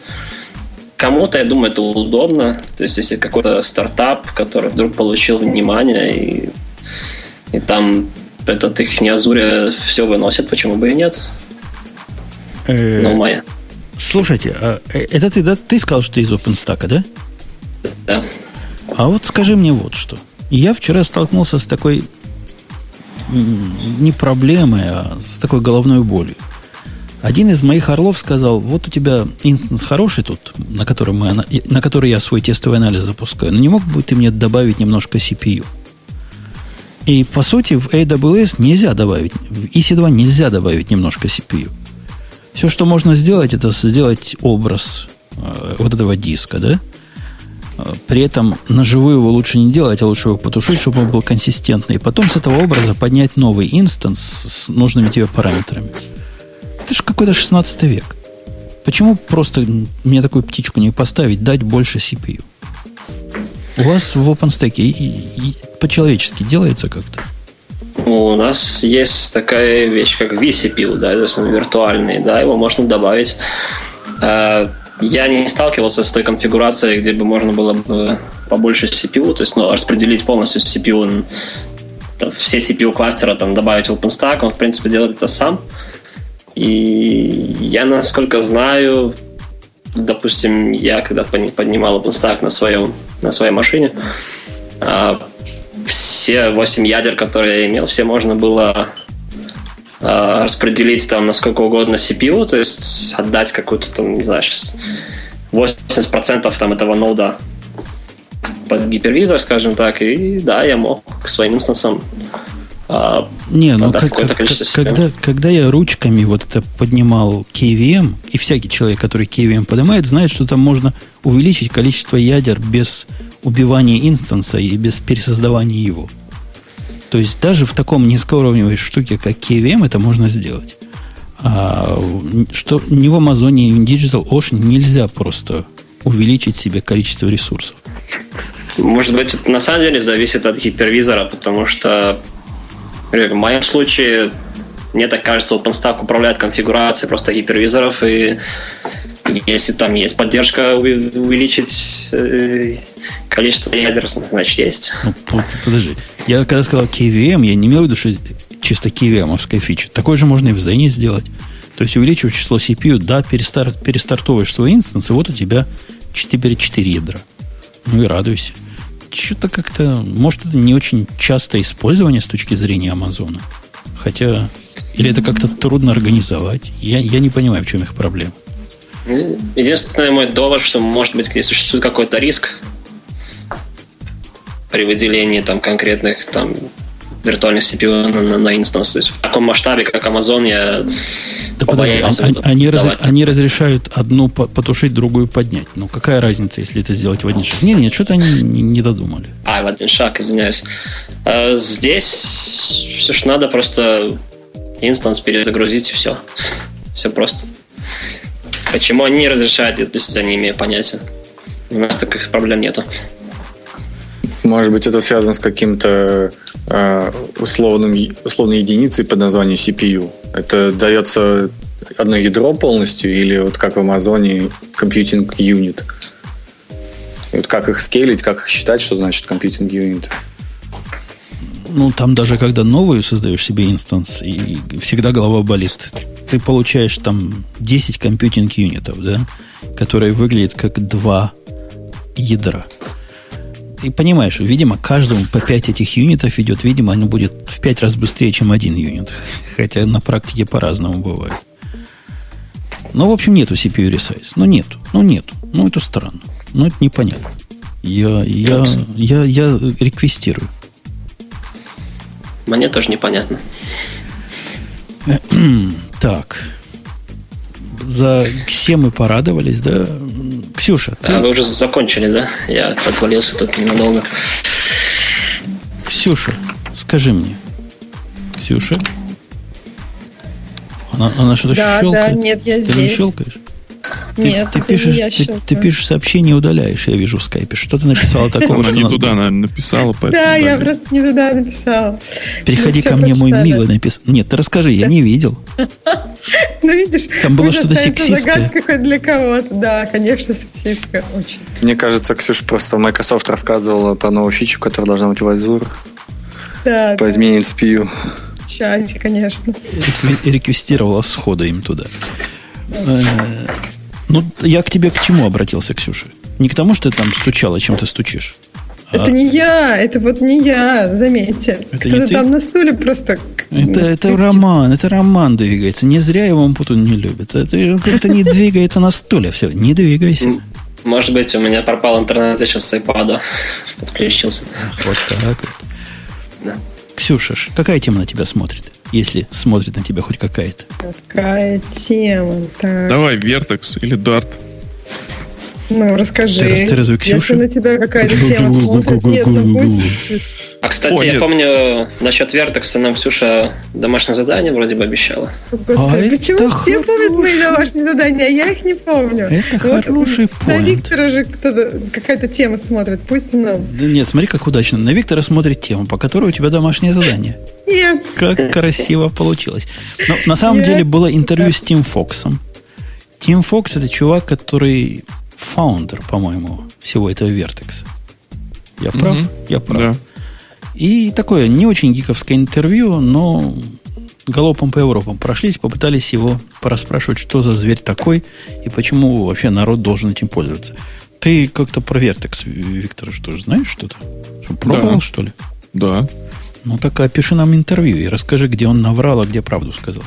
Ну, интервью здесь а, такое. Значит, он рассказывает, у него спрашивают, а, зачем, откуда, что, почему. Вот ты вот всю жизнь занимался, писал всякие message queue, там Hornet Queue писал, написал чуть-чуть э, RabbitMQ какой-то там приложился. И вот зачем ты вот теперь решил написать такой вот аппликационный степ, стек для там веба, для приложений и так далее. И вот он рассказывает, что часто э, Vertex э, сравнивают, наверное, с Node.js. И тут его тоже пытаются вот этими как это, маркетинговыми уловками, что Node.js for JVM, как бы Vertex описывают. И вот, вот эти все факторы, которые Uh, тут Node.js, там наличие там JavaScript API, а модули и компоненты обмениваются собой информацией посредством сообщений. То есть вот это вот все, все, все вместе uh, получается, вот приходит Vertex, то есть что вот и он писал MessageQ какие-то в свое время, и Э, сейчас там есть API для JavaScript, для Java, для CoffeeScript, Scala, ну, по-моему, для всех языков, которые можно заранить на, эм, на JVM, и все это дело поддерживается Vertex. Да. Основное, собственно, отличие, как он говорит, и как, наверное, так и есть, во-первых, это полиглотная его структура, то бишь можно на разных, на разных писать языках Java, JavaScript, Groovy, Ruby, Python, и все это собрать вместе, и может оно даже взлетит. Все это умеет обмениваться при помощи шины. Этого, по-моему, нету, да, в Node.js? Он говорит, что это только у него есть. Разные нету, ноды да. на одной это... шине сидят, и event bus у них есть. Наверное, там можно как-то сделать кластеризацию, но это уже какие-то дополнительные средства. А здесь она работает из коробки. По-моему, они Hazelcast используют для вот для имплемент поверх вот поверх Hazelcast, собственно, их API для обмена сообщениями лежит. Да-да, они, они вокруг Hazel бегут. Вообще они в, на плечах гигантов, конечно, стоят. Вся их асинхронность бежит поверх Netty. Более того, у них вот этот Норман Майер, который Netty сейчас пилит, один из главных разработчиков, он тоже главный контрибьютор в, в, в Vertex тоже. Да, да, они, они правильно сидят хорошо сидят. Да и концептуально они утянули из многих мест. То есть они, видимо, внимательно смотрели на АКУ и OTP ирландовские. И есть определенные, так сказать, ассоциации с этим. Хотя, ты, вообще, ты пробовал на этом писать? Ну да, немножко. Но ведь, но ведь ум за разум заходит но немножко по-другому. Как, то есть, если, например, вы привыкли, мы привыкли, я привык писать приложения под контейнеры, да, например, я при, привык, э, там, есть сервлетная модель у меня, а, или там RESTful какой-то API, там, Jersey или что-то подобное, то здесь немножко по-другому. То есть, там есть своя запускалка да, то есть нельзя просто сказать, там, там ну, можно, наверное, как-то скомпоновать какой-нибудь феджар, но по большому счету все равно надо писать Vertex и имя вашего модуля, тогда, чтобы это дело запускалось. Как бы меняет немножко модель именно разработки, то есть есть нужна своя ну, к этому нужно привыкнуть, по большому счету. Ну, мы привыкли, что все программы джавовские не, не на компьютере, а в Java Virtual Machine запускаешь. Наверное, к этому можно привыкнуть. Но угу. вот такая высокоуровневая приблуда поверх всего этого еще одна есть. Это не, не главное. Для меня главная проблема это полностью асинхронный подход к программированию. Оно, конечно, интересно. И, конечно, для загруженных проектов оно ого-го, как приятно. Он недавно было сообщение, что кто PayPal, по-моему, программы свои Java Enterprise переносит на Node.js и подобные технологии. Вот из-за, как раз из-за синхронности и событийной э, направленности фреймворка. Все хорошо, все быстро, и могут много коннектов сразу держать, и много пользователей реактивно обрабатывать. Но в жизни эта модель прямо выламывает руки, особенно поначалу. Так что не кидайтесь вы так сразу на Vertex, дорогие слушатели. И у меня впечатление, что далеко не всякий проект от, э, от такой инфраструктуры выгодает, во всяком случае, в простоте. Ну да, то есть нужно знать, зачем вы это используете. Кстати, а вот ты смотрел вот этот тест, который вот здесь они показывают на Tech Empower? Здесь он ссылается в пункте шестом, он ссылается как раз на, на тест о том, что у Vertex better performance than Node.js. У меня здесь вопрос, почему у Vertex better performance, чем у Netty в этом тесте? А что, они с Netty сравнивали? Да. Я думаю, дурят. Я мог понять, почему с JavaScript как-то Java обходит на поворотах. Но они поверх Netty сидят. Черт его знает, что они там мерили. И более того, удивительно, что Гризли как бы быстрее всего здесь бежит. Что это за зверь такой? Гризли это... Гризли, ну знаешь Glassfish, да? Да, Glassfish. Glassfish знаешь, да, и, и Gbot знаешь, да. Вот, то есть то, что Gbot использует Netty в качестве сетевого стека у себя на, этом, на Gbot, Glassfish использует Grizzly в качестве сетевого стека у себя. Это тоже асинхронный, тоже NIO, и такая вот, такая вот приблуда. Он, э, его можно использовать как отдельно стоящий фреймворк, так же, как и Netty, но он менее, наверное, менее, как сказать, ну, про него мало кто знает, если там не сильно там на Glassfish сидят или в этом, в этом роде. Погоди, погоди, я тебя перебью. Тут у нас один лузер. У нас среди комментаторов тоже лузеры бывают. Ну, мы-то как с тобой, Виктор, определяем лузера? Человек, который вынужден программировать не на Java, правильно? Наверное. Нет, ничего подобного. Это как-то слишком. Слишком широкое определение. Слишком, да, широкое определение. Ну, так вот, ладно, давай это по-другому. Человек, ненавидящий Java. Можно так назвать? Ну ладно, так можно. Ну, у него тоже могут быть свои проблемы в жизни. У него есть, наверное, какие-то основания. Бросила. Да. Ну, может, может быть он значит, ненавидит Java и ненавидит нас за то, что мы про Java. Но у меня вопрос к нашему приглашенному питоновскому гостю. А, собственно, почему, почему он молчит? Почему он не, а... не возникает и не говорит, что вы ерунду несете, у нас на питоне вертексы уже давно есть, или что-нибудь еще в эту сторону? Я давно понял, что язык абсолютно не виноват ни в чем. То есть есть какие-то свои use cases, я думаю, там Python использовать до какой-то мультидоменовской аппликации это было бы ну, уж слишком. То есть, ну, для этого на самом деле создана Java. Я ее немножко побаиваюсь. Потому что там... Конечно, мотоцикл страшный такой. Там уже Java, Java. Да, правильно говорить Java. Java это мотоцикл. Java, извиняюсь. Старых времен осталось. Вот. И у нас много Java-программистов вокруг, то есть я, в принципе, с ними общаюсь, пытаюсь выяснить разницу, для чего как, они используют. Как они до жизни такой дошли. Да, как они вообще пришли к этому языку. Они о питоне тоже не слышали, им это какой-то дикий язык непонятный. Мы общаемся, пытаемся рассказать друг другу, для чего и как это используем. Но Java крутая, потому что Java, на Java же можно и питон ранить тоже. Ну, кстати, и недавно... Vertex э, это тоже дело умеет делать. Можно писать модули на JPython, Jython. Я вот с этим столкнулся совершенно недавно. Есть такое, такая замечательная, э, такой замечательный сервис, называется Logstash. Mm-hmm. И он, он написан полностью на Ruby. И там возникла такая проблема. А как запустить э, клиент, который написан на Ruby вот на всех платформах? Ну, допустим, если я там какой-то embedded system имею, тоже хочу логи посылать.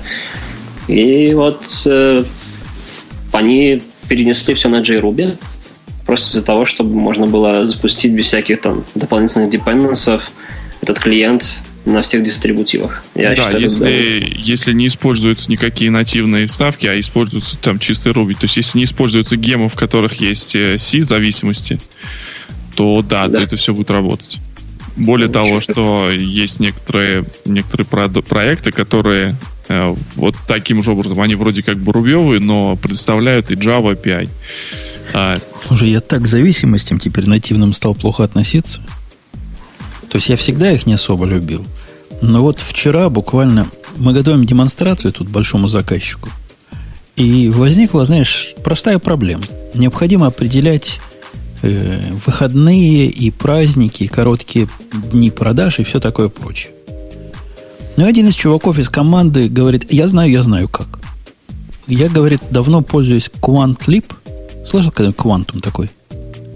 Э? Это я слышал, такой сериал был. Это Quantum, это такая библиотека, библиотека продвинутая для всякой хитрой математики. И в том числе она и вот это умеет делать. Про праздники все знает, там календари. Она такая для бизнес-приложений аналитически хороша. Хороша-то она хороша, но написана на виде враппера вокруг э, нативных библиотек.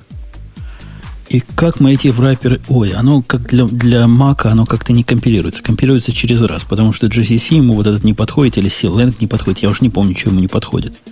На Linux оно на одном поднимается, на другом не поднимается когда Мавин пытается этот толстый джар собрать, в котором есть на GNI эти ссылки, он с ума сходит, говорит, опаньки, а что это такое? Это не джар вообще. Что вы мне подсунули? И это за день до демонстрации. Короче, выпилили к чертовой матери, опять стало хорошо. И я написал класс, который про праздники ничего не знает, но просто понимает, что по субботам воскресеньям торгов не бывает. Вполне пока хватит. Как же, как же праздники, Новый год и все такое. Но мы успеем демонстрацию устроить до того, как праздники произойдут, понимаешь? А, на, будущее, на будущее чуваку сказал, давай, говорю, чувак, ты любишь этот квантум? Ради бога, флаг тебе в руки. Сделай отдельный проект, сделай вокруг него рейс-сервис, и мы будем все его с радостью пользоваться, но не заставляй нас собирать с тобой вместе, потому что это, это страшно. Или научись сам собирать это правильно. А вот. еще он, наверное, в однопоточном режиме только работает. И какие-нибудь баги появляются, когда есть много черт, черт его, Он говорил, что у него раньше, он говорит, да, раньше я так и делал. Я выносил, значит, квантум этот в отдельную программу, потому что он падал время от времени. И был такой watchdog, который его поднимает.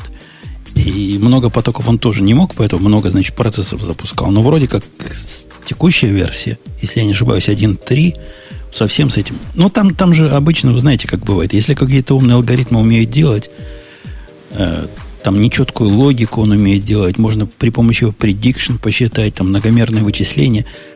То есть математика там хороша, вот с программированием там обычно так себе бывает в таких хитрых библиотеках. И на Java, на Java его не переписать, да?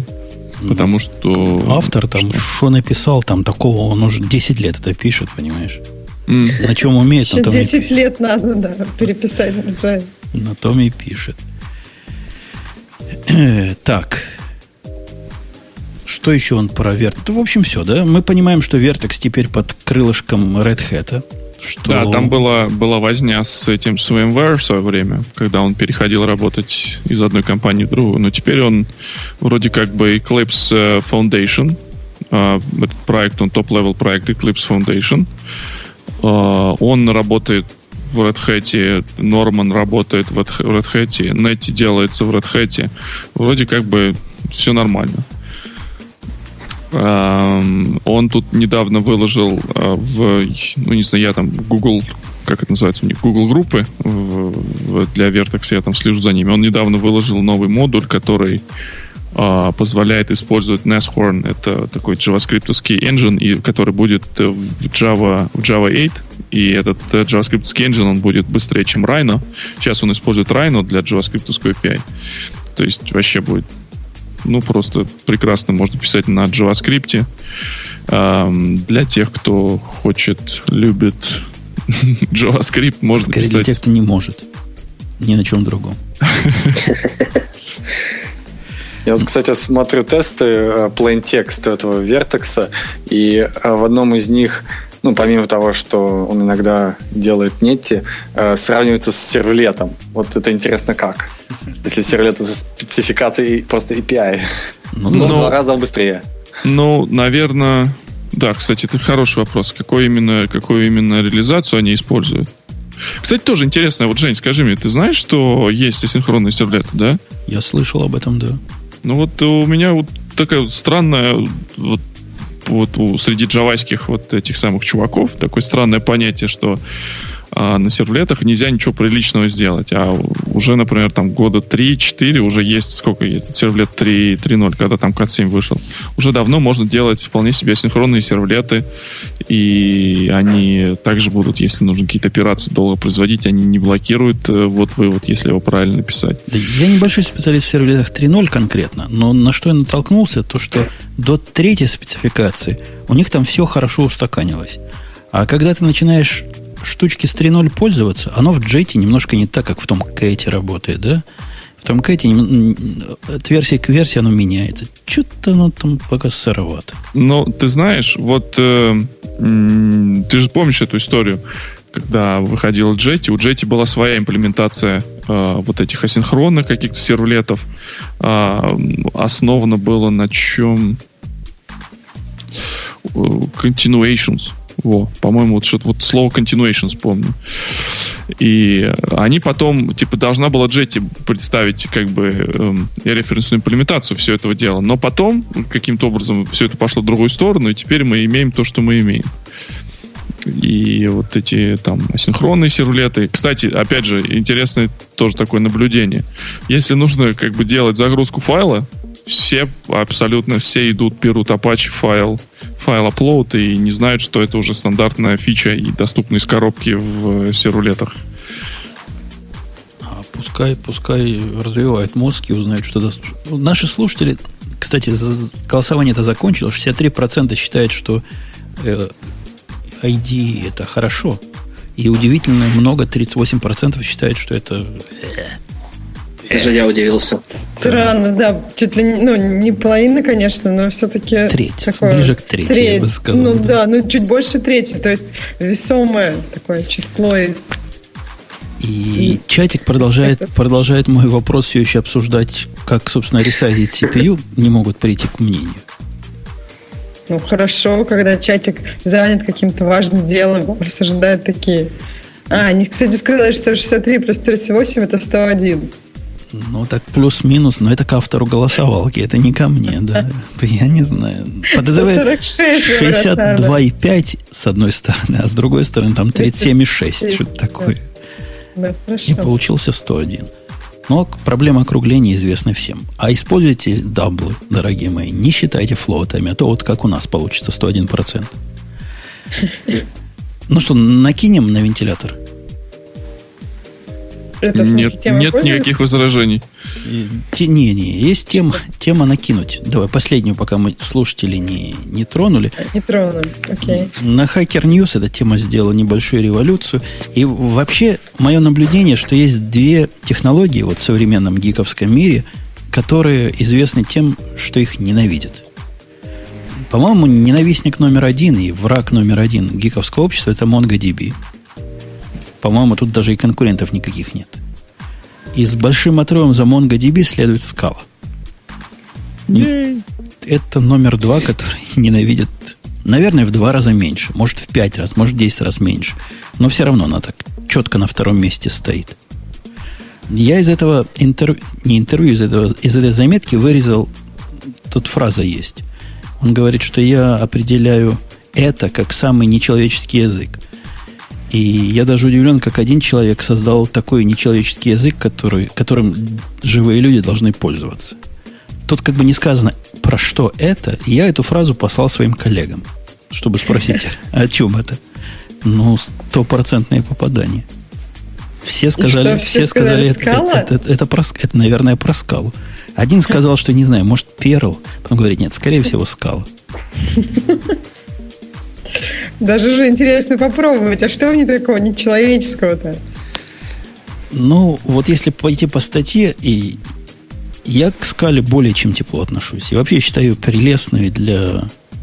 Вот, наверное, в том смысле прелестной, как люди находят, другие нормальные люди находят шахматы прелестными времяпрепровождением. На мой взгляд, и скала примерно такое же прелестное времяпрепровождение.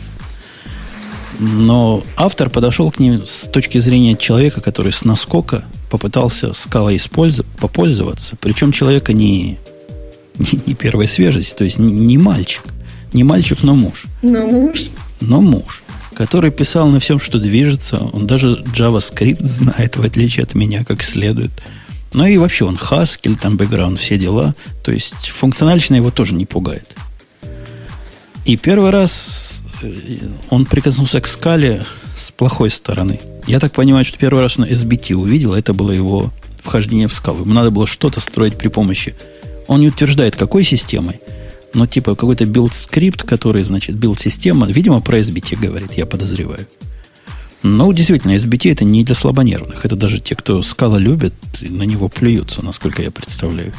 Ну, он вроде тут пишет, что RESTful API писал на, на скале, и вот в этом проекте его настигла ненависть.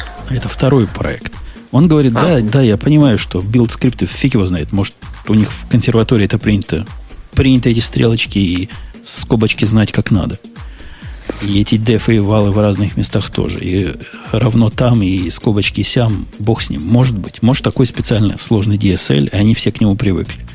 Но теперь, теперь он как раз ему потребовалось писать простой RESTful программку. И по какой-то причине они решили попробовать скалу.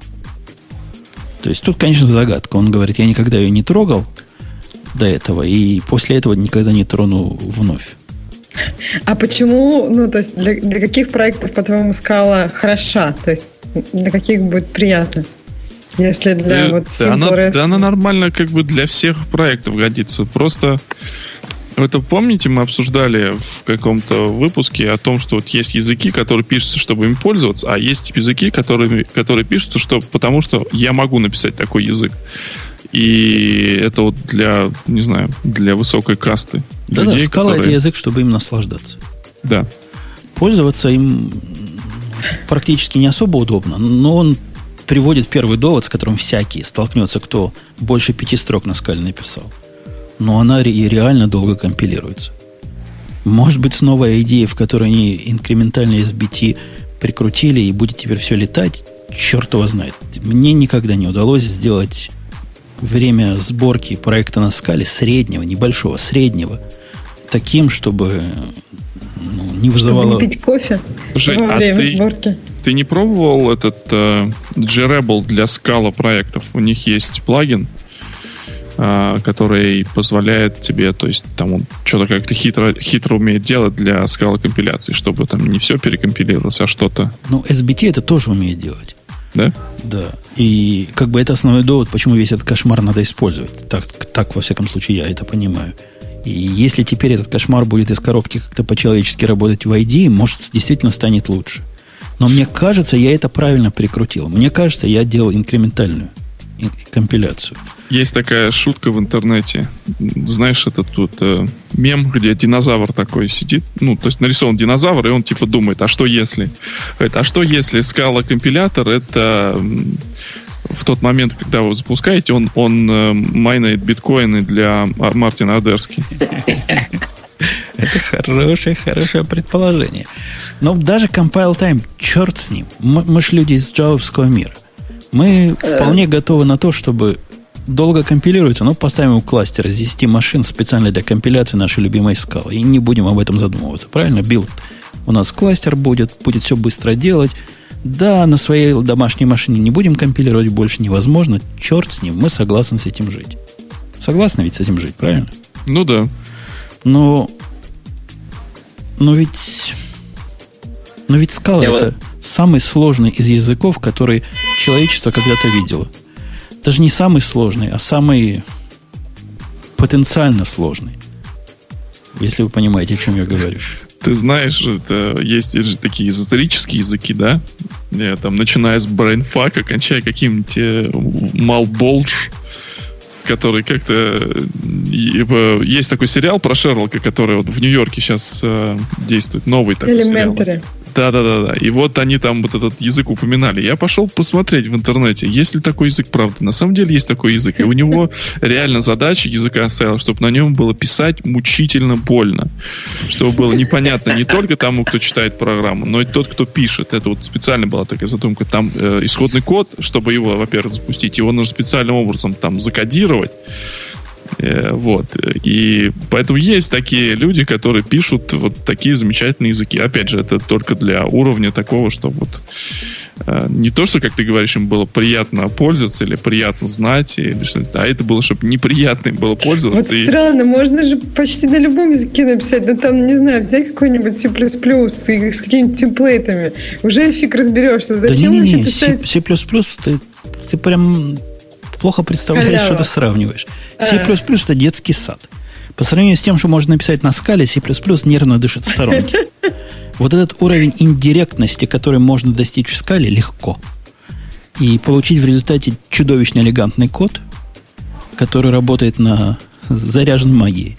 Это, это, это вообще вот делается. Я вовсе не говорю, что плохие программы получаются. Я говорю вот о чем. Во-первых, получаются очень разные программы – и они настолько разные, что на первый взгляд эти программы кажется, что написаны на разных языках. Во-вторых, взять специалиста с улицы и посадить его за сопровождение скаловского проекта, любого, на любом из скал написанных, это ну, близко к невозможному. Но это, читай пункт один, то программа получается совершенно разная. Разные люди по-разному вот ее поддерживают. Ну, Нет, ну человек, если он знаком со скалой, то есть если ты знаком с каким-то языком, то он, ну, он же поймет этот синтаксис, он просто поймет, что это другой стиль. Понимаешь, какое дело вот со всеми вот этими языками? Сейчас в такое время, что знание языка это не является необходимым и достаточным средством, чтобы понять, что делает программа. Ты понимаешь синтекс. Ты так вот, знаешь, иногда вот бывает, человек сказал фразу, ты понял все слова из него, но что он хотел сказать в сумме, тебе непонятно. Это то же самое. Ты видишь синтаксис, ты знаешь, э, о чем, собственно, речь, язык, да, ты понимаешь семантику, да, но что происходит реально вот здесь, что она делает, вот этот кусок программы, ничего не понятно. Нет, ты можешь даже догадываться. В скале главная проблема не в том, понять, чего она делает, а зачастую понять, как оно это делает. То есть ты, у, у него можно написать очень выразительную программу, которая практически на plain English будет. Но как вся эта магия работает, это просто Spring со своими спелами и инжекшенами, он курит в сторонке нервно. И Spring тоже курит в сторонке? Spring курит вообще нервно. Нервно курит, уже укурился весь. Что ж там такое? Просто Magic Magic. Там... Интересно, а вот разные языки же, они пишутся Э, для разных целей. С какой целью вообще скала была придумана? То есть скала придумана, как, мне кажется, как идиоматический способ связать между собой такой идеальный подход к объектно-ориентированному программированию с более чем достойным подходом к функциональному. И все это слить вместе, и из всего этого сделать вот такую замечательную конфетку, э, которая такая научно правильная, замечательная конфетка. Она все делает как бы правильно – и не идет на компромиссы с совестью. Но в результате вот вышло, что вышло. Кроме вот этих проблем с чудовищной сложностью этой системы, этого языка и вариативностью всего, что получится, у него же есть еще другая проблема, которая, ну, не кажется ли вам, дорогие, что странно использовать язык, который после следующего обновления перестает быть совместимым с прошлыми версиями библиотек? Ну да, это печально. Это, это очень печально. Это, это более чем печально. Это какая-то коренное противоречие. Практически как у империализма есть противоречие, из-за чего он должен превратиться в социализм. Вот так же и здесь. Это это несовместимость, фатальная несовместимость Нет, ну, с реальной жизнью. Были же такие моменты, то есть, когда выходила новая, ну, там, когда вышел Python 3, там у него была несовместимость, просто это как-то все потом со временем фиксилось. Но так, такое бывает, если какие-то глобальные изменения делаются в языке, бывает, что такого не избежать. Так ну, это, это, это не, тут не надо глобальных Хочешь, я приведу пример. Java. Далеко ходить не надо. Java Э, значит, если у нас есть Java, которая программа написана под Java 1.4, она будет ранаться с тем или иным успехом, успешно. Будет ранаться под Java 1.5, 1.6, 1.7, даже 1.8. если там не используются какие-нибудь хитрые э, хаки и трюки типа real-time этого сам код modification, introspection и так далее. А, Java, например, э, с версии 1.1 в классе а, thread есть метод, который называется stop, по-моему, да, он деприкетит с версии 1.1, но он никогда не будет удален оттуда, потому что все равно есть какие-то отчепенцы, которые э, могут этот метод использовать ну, где-то. Я и... могу привести пример про вот macOS фреймворки. Там все просто. Там деприкетится, скажем, задеприкетилось оно там в iOS, не знаю, 4. Если оно деприкетит в iOS 4, в iOS, ну, на iOS 4 оно работает, оно просто деприкетит. В iOS 5 оно удаляется. То есть ты в iOS 4, когда видишь deprecated wording, переписываешь это, и ну, ты точно знаешь, что в iOS 5 его удалят. И мне кажется, это нормально, потому что иначе, ну, то есть код будет обрастать вот этим всем старым, и никто, ну, то есть нужно загонять людей в счастье. Это есть такой постулат, не чужды нам. И если их не загонять, то они так и останутся в несчастье. Так, код да, SDK, да? Это, это я, ну, я это согласен API, полностью. Да. Но вот опять же, та же самая фун, э, фишка Java 8, например, да, в Java 8 появятся долгожданные всеми лямбды, появятся, э, но вот как же быть тем людям, у которых там э, этих библиотек, которые были написаны сто лет для, для коллекций всяких, для ну, куча всяких библиотек уже есть, уже существует. Как с ними быть? А, как будут они работать э, или нужно переписывать под Java 8 все, все новое? Ставить а ста- старую версию Java. Нет, Java. нет, нет, вопрос, нет, да, нет, на самом деле со старыми версиями, и у тебя не будет никаких проблем. На То есть самом вопрос, деле, ты хочешь с новыми SDK билдиться? На самом деле, чуваки, которые проектируют Java, они сделали все все грамотно, и создатели этих библиотек, им даже не надо ничего переписывать. Они все это сделали в, в базовых классах. То есть, если вы пишете коллекцию, и вы наследуете коллекцию, то там будет добавлен дефолт метод, который все это magically сделает за вас. То есть, все заключается не, ну, в том, что... ради добавление вот этих, э, как они называются, эти методы, которые ну, в интерфейсе... Метод, да. Default, default метод, метод, да? да. Это ведь новая штука. Да. И я так понимаю, это новая штука исключительно ну, в мире скала это нормально. Они миксины с рождения имели. А здесь да. это новая штука, которая, на мой взгляд, просто придумана в виде, какой выход нам найти, чтобы не, не трогать существующие в виде хака. библиотеки. Это не хак, да, я, Жень, с тобой полностью согласен. Это именно вот то, к чему они пришли. Э, чтобы ну, чтобы, чтобы поддержать все, все предыдущее, не выбрасывать, как, э, как, как вы говорите, загонять в счастье людей, а этих людей очень много. Вот там, например, Scala Нет, может да, себе позволить если там у вас куча Enterprise на Java, то я согласна, что тут Enterprise вообще выглядит ужасно и переписывается, ну, никому не надо сделать его лучше.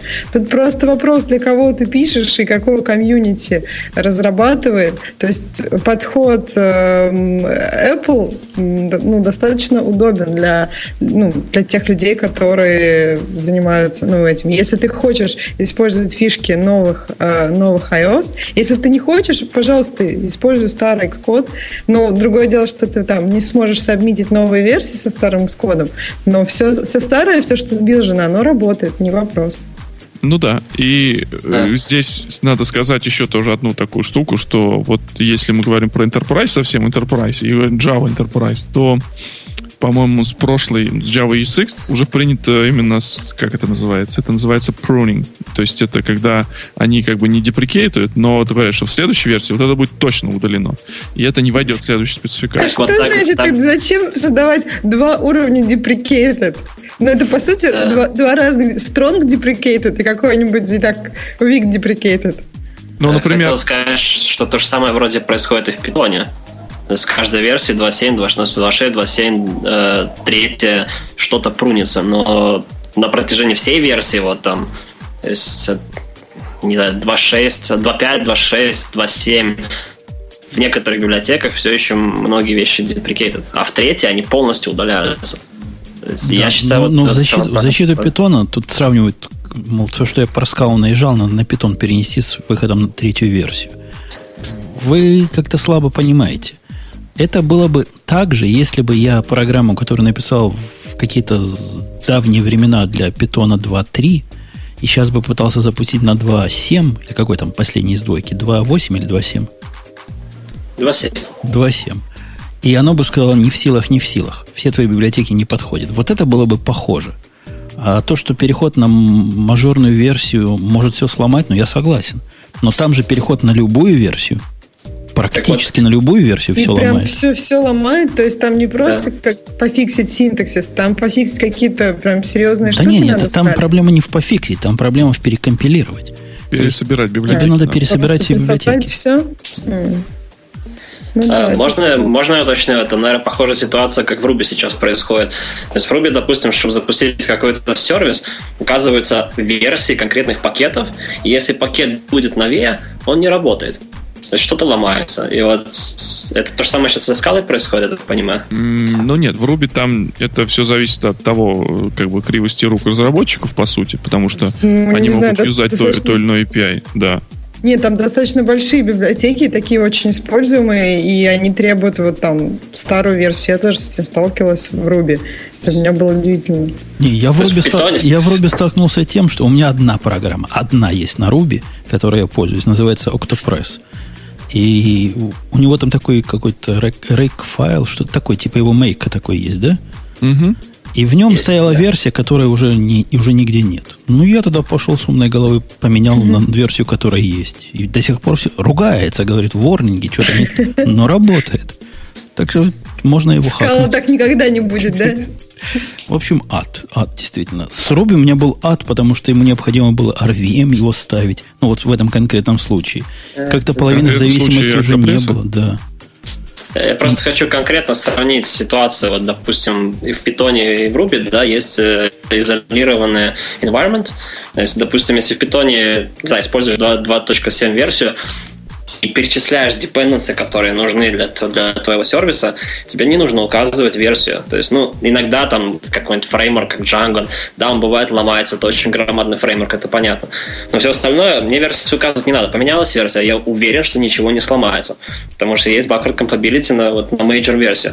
В Ruby только поменялась версия, у меня весь веб-сервис полетел к чертям. То есть, я так понимаю, они просто что нахально код переписывают. Черт знает. Это все зависит, наверное, все-таки от того, как, как юзается библиотека и как они, создатели этой библиотеки, следят за вот именно тем, что деприкейтнуть, что выкинуть, что нет. А это имеется в виду, что язык меняется в версии языка, все библиотеки должны быть пересобраты под эту версию языка. Даже может быть, что с точки зрения API там ничего особо не поменяется.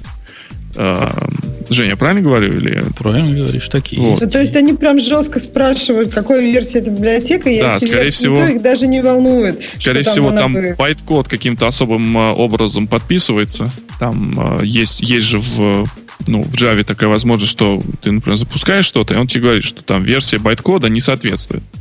И, наверное, я, опять же, я не, не знаю, как вот этот процесс реализован в, в скале, но я предполагаю, что это все связано, так как скала компилируется и ничего больше, поэтому все это связано, скорее всего, с байт-кодом. Где-то есть какой-то флажок, который не позволяет э, делать те или иные вещи.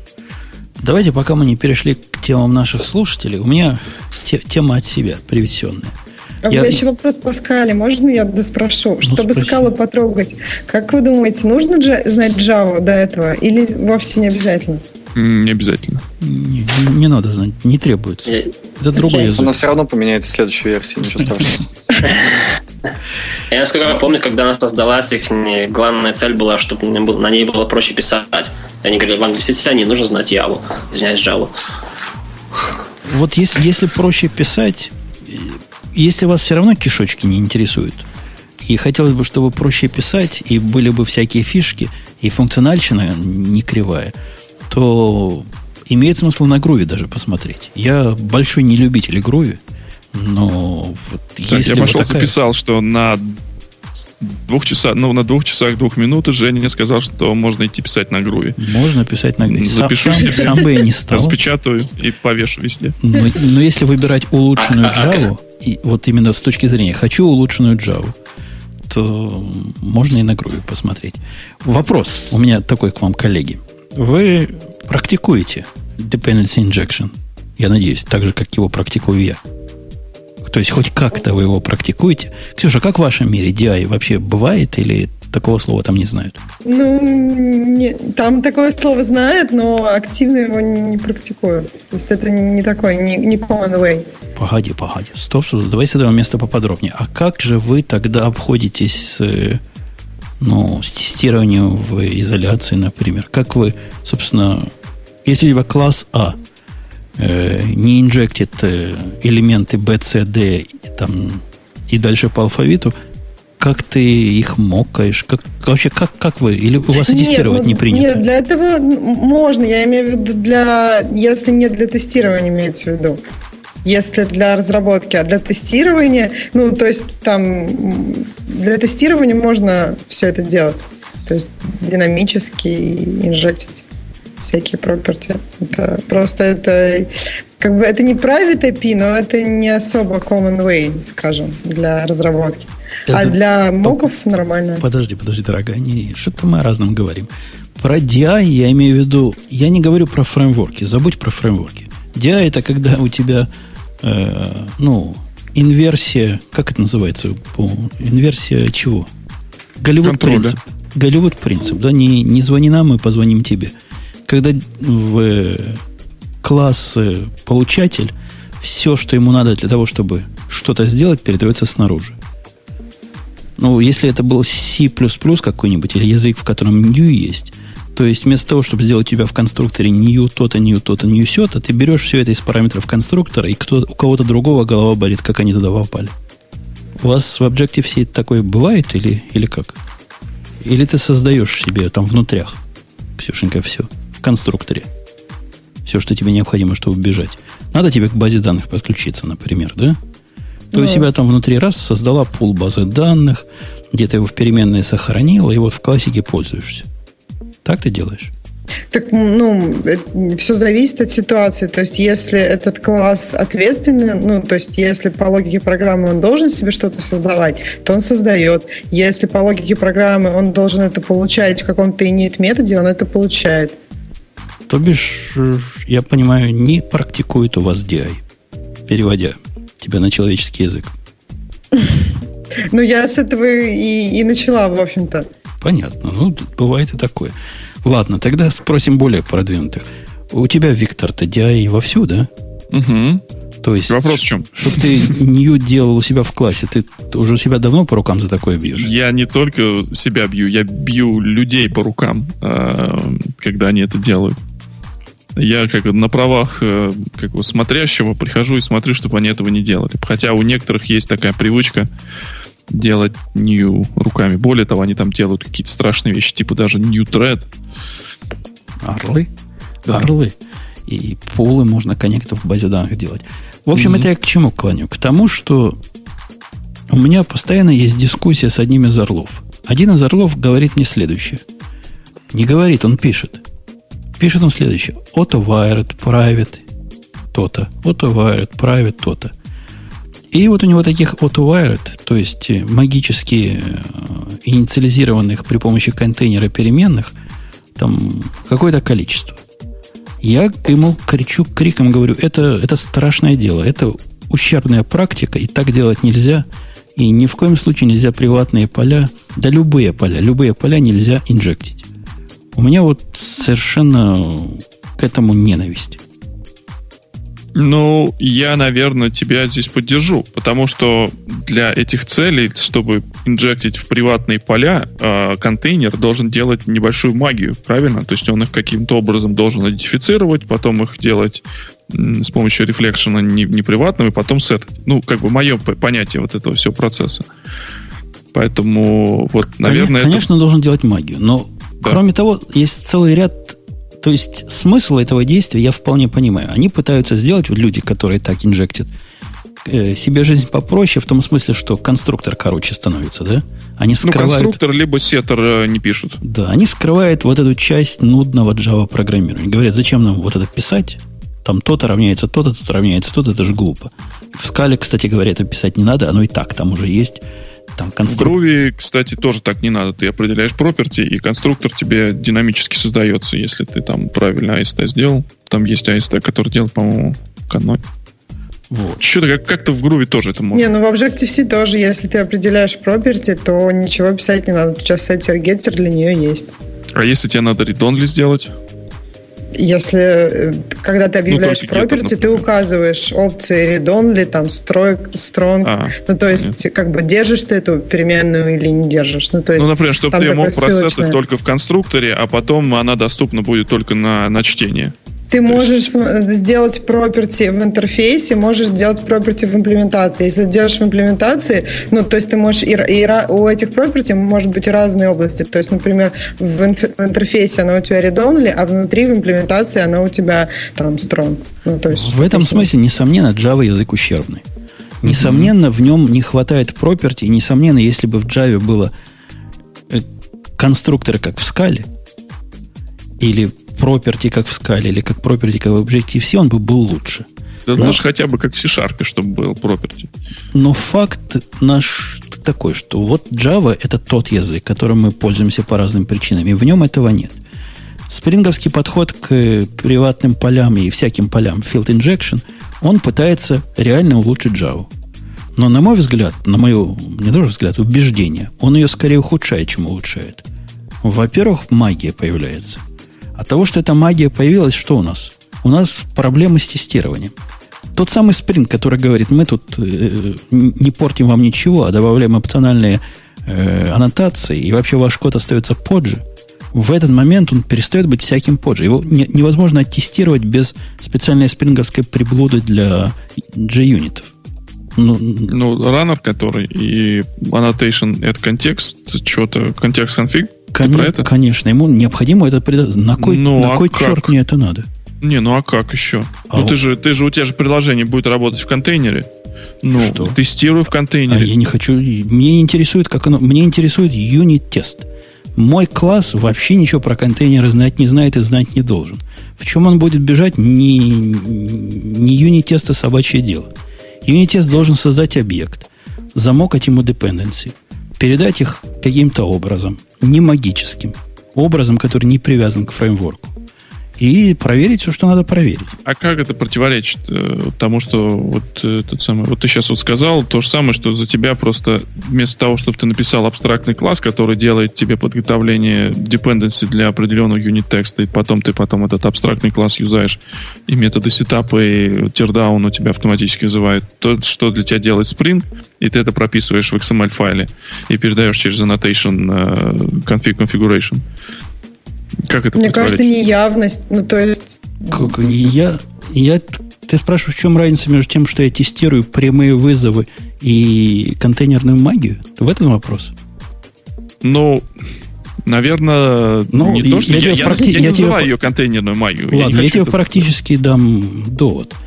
Ты попробуй смешать вот эту магию, которая есть специально для того, чтобы в контексте уметь запускать твой юнит-тест, с другой какой-то магией, которая тебе помогает в жизни, например, Макита. Или там Power Mac. Я не знаю про Power Mac.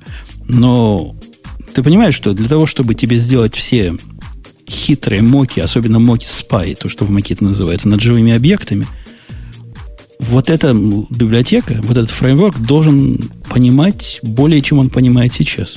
Да, все так. Э, на, Поэтому... на, на, сам, на самом деле, с точки зрения тестирования, тут абсолютно без разницы, что вызвать set э, object какой-то, либо вызвать set приватное поле. То есть там будет разница в 10 строчек, которые по рефлекшену вызывают set этого приватного поля. Так я к тому и клоню, что разницы нет, удобства есть. Но а что неявный... плохого, что твой мокинг фреймворк немножко умнее и знает о том, что у тебя есть DI, например? Да под когда он не работает, а у Макита прямо, знаешь, есть э, прямые такие verify, есть обратные. Есть прямо целый ряд ситуаций, когда он не может это сделать по понятным причинам, связанным с Java ограничениями. Так вот, у меня есть головная боль, как разбираться с Макита сама по себе. На эту головную боль по причинам трудно объяснимым я накладываю еще головную боль приватных инжект полей. Да и кроме того, приватные инжект поля это, кто-то говорил, это нечто, какой-то статье я читал, который просто кричит о Ну да, это такая штука не, не, не, неприятная, да.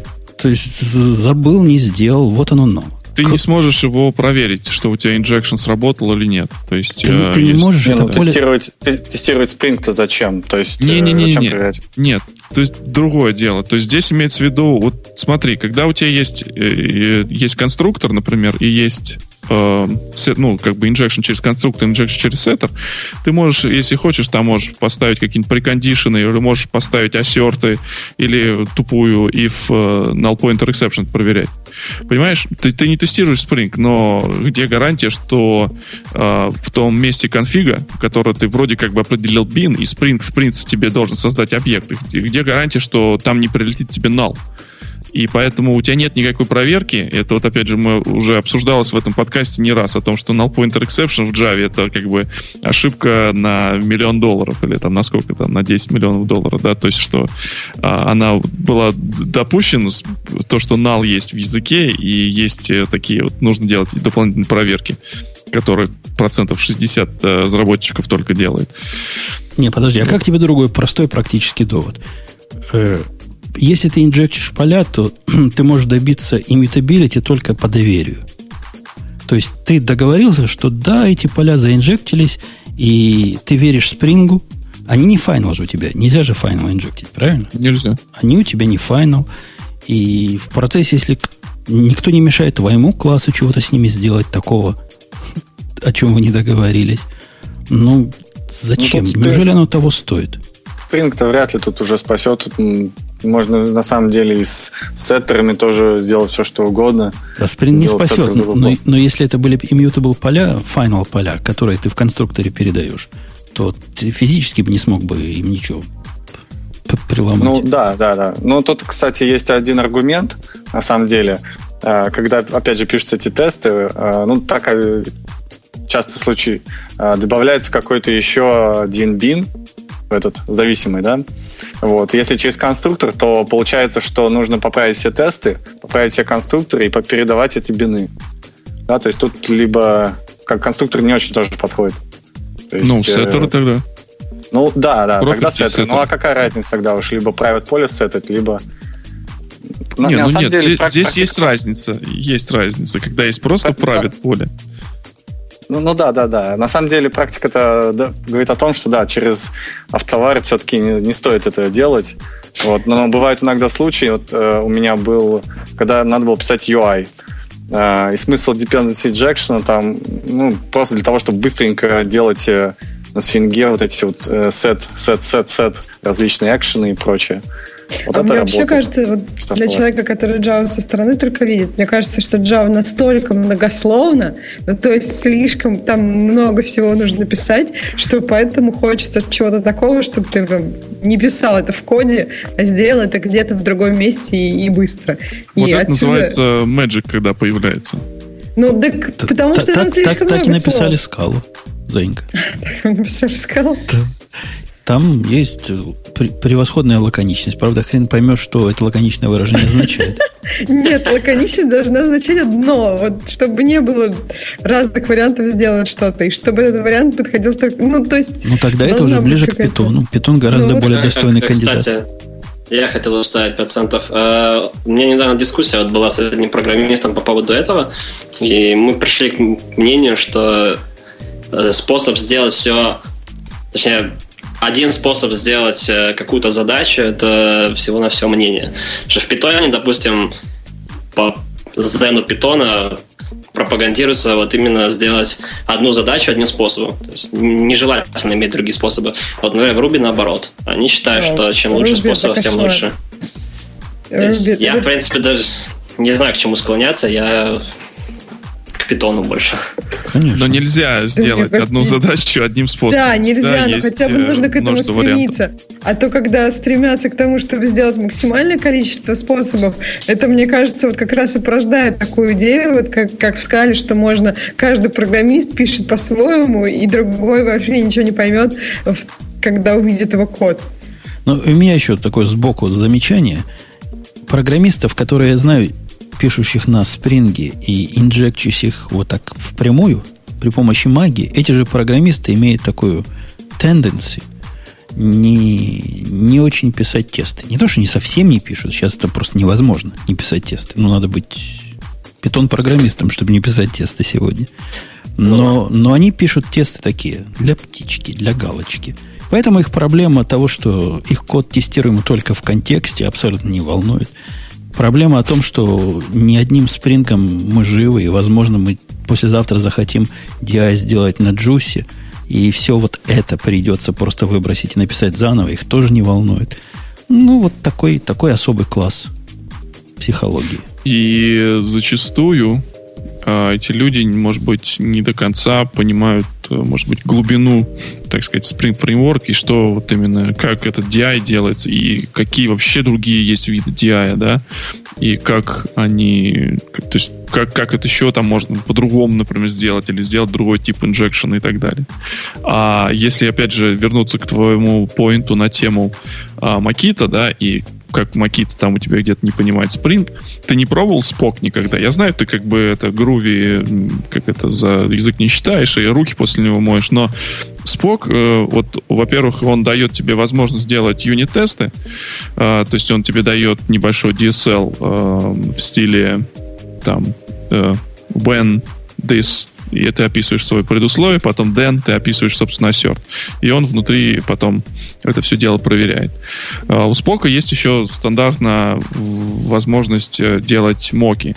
Он умеет делать моки на, на классы, он может моки делать на интерфейс, на все, все он умеет. И он умеет работать со спрингом, понимать спринговский контекст.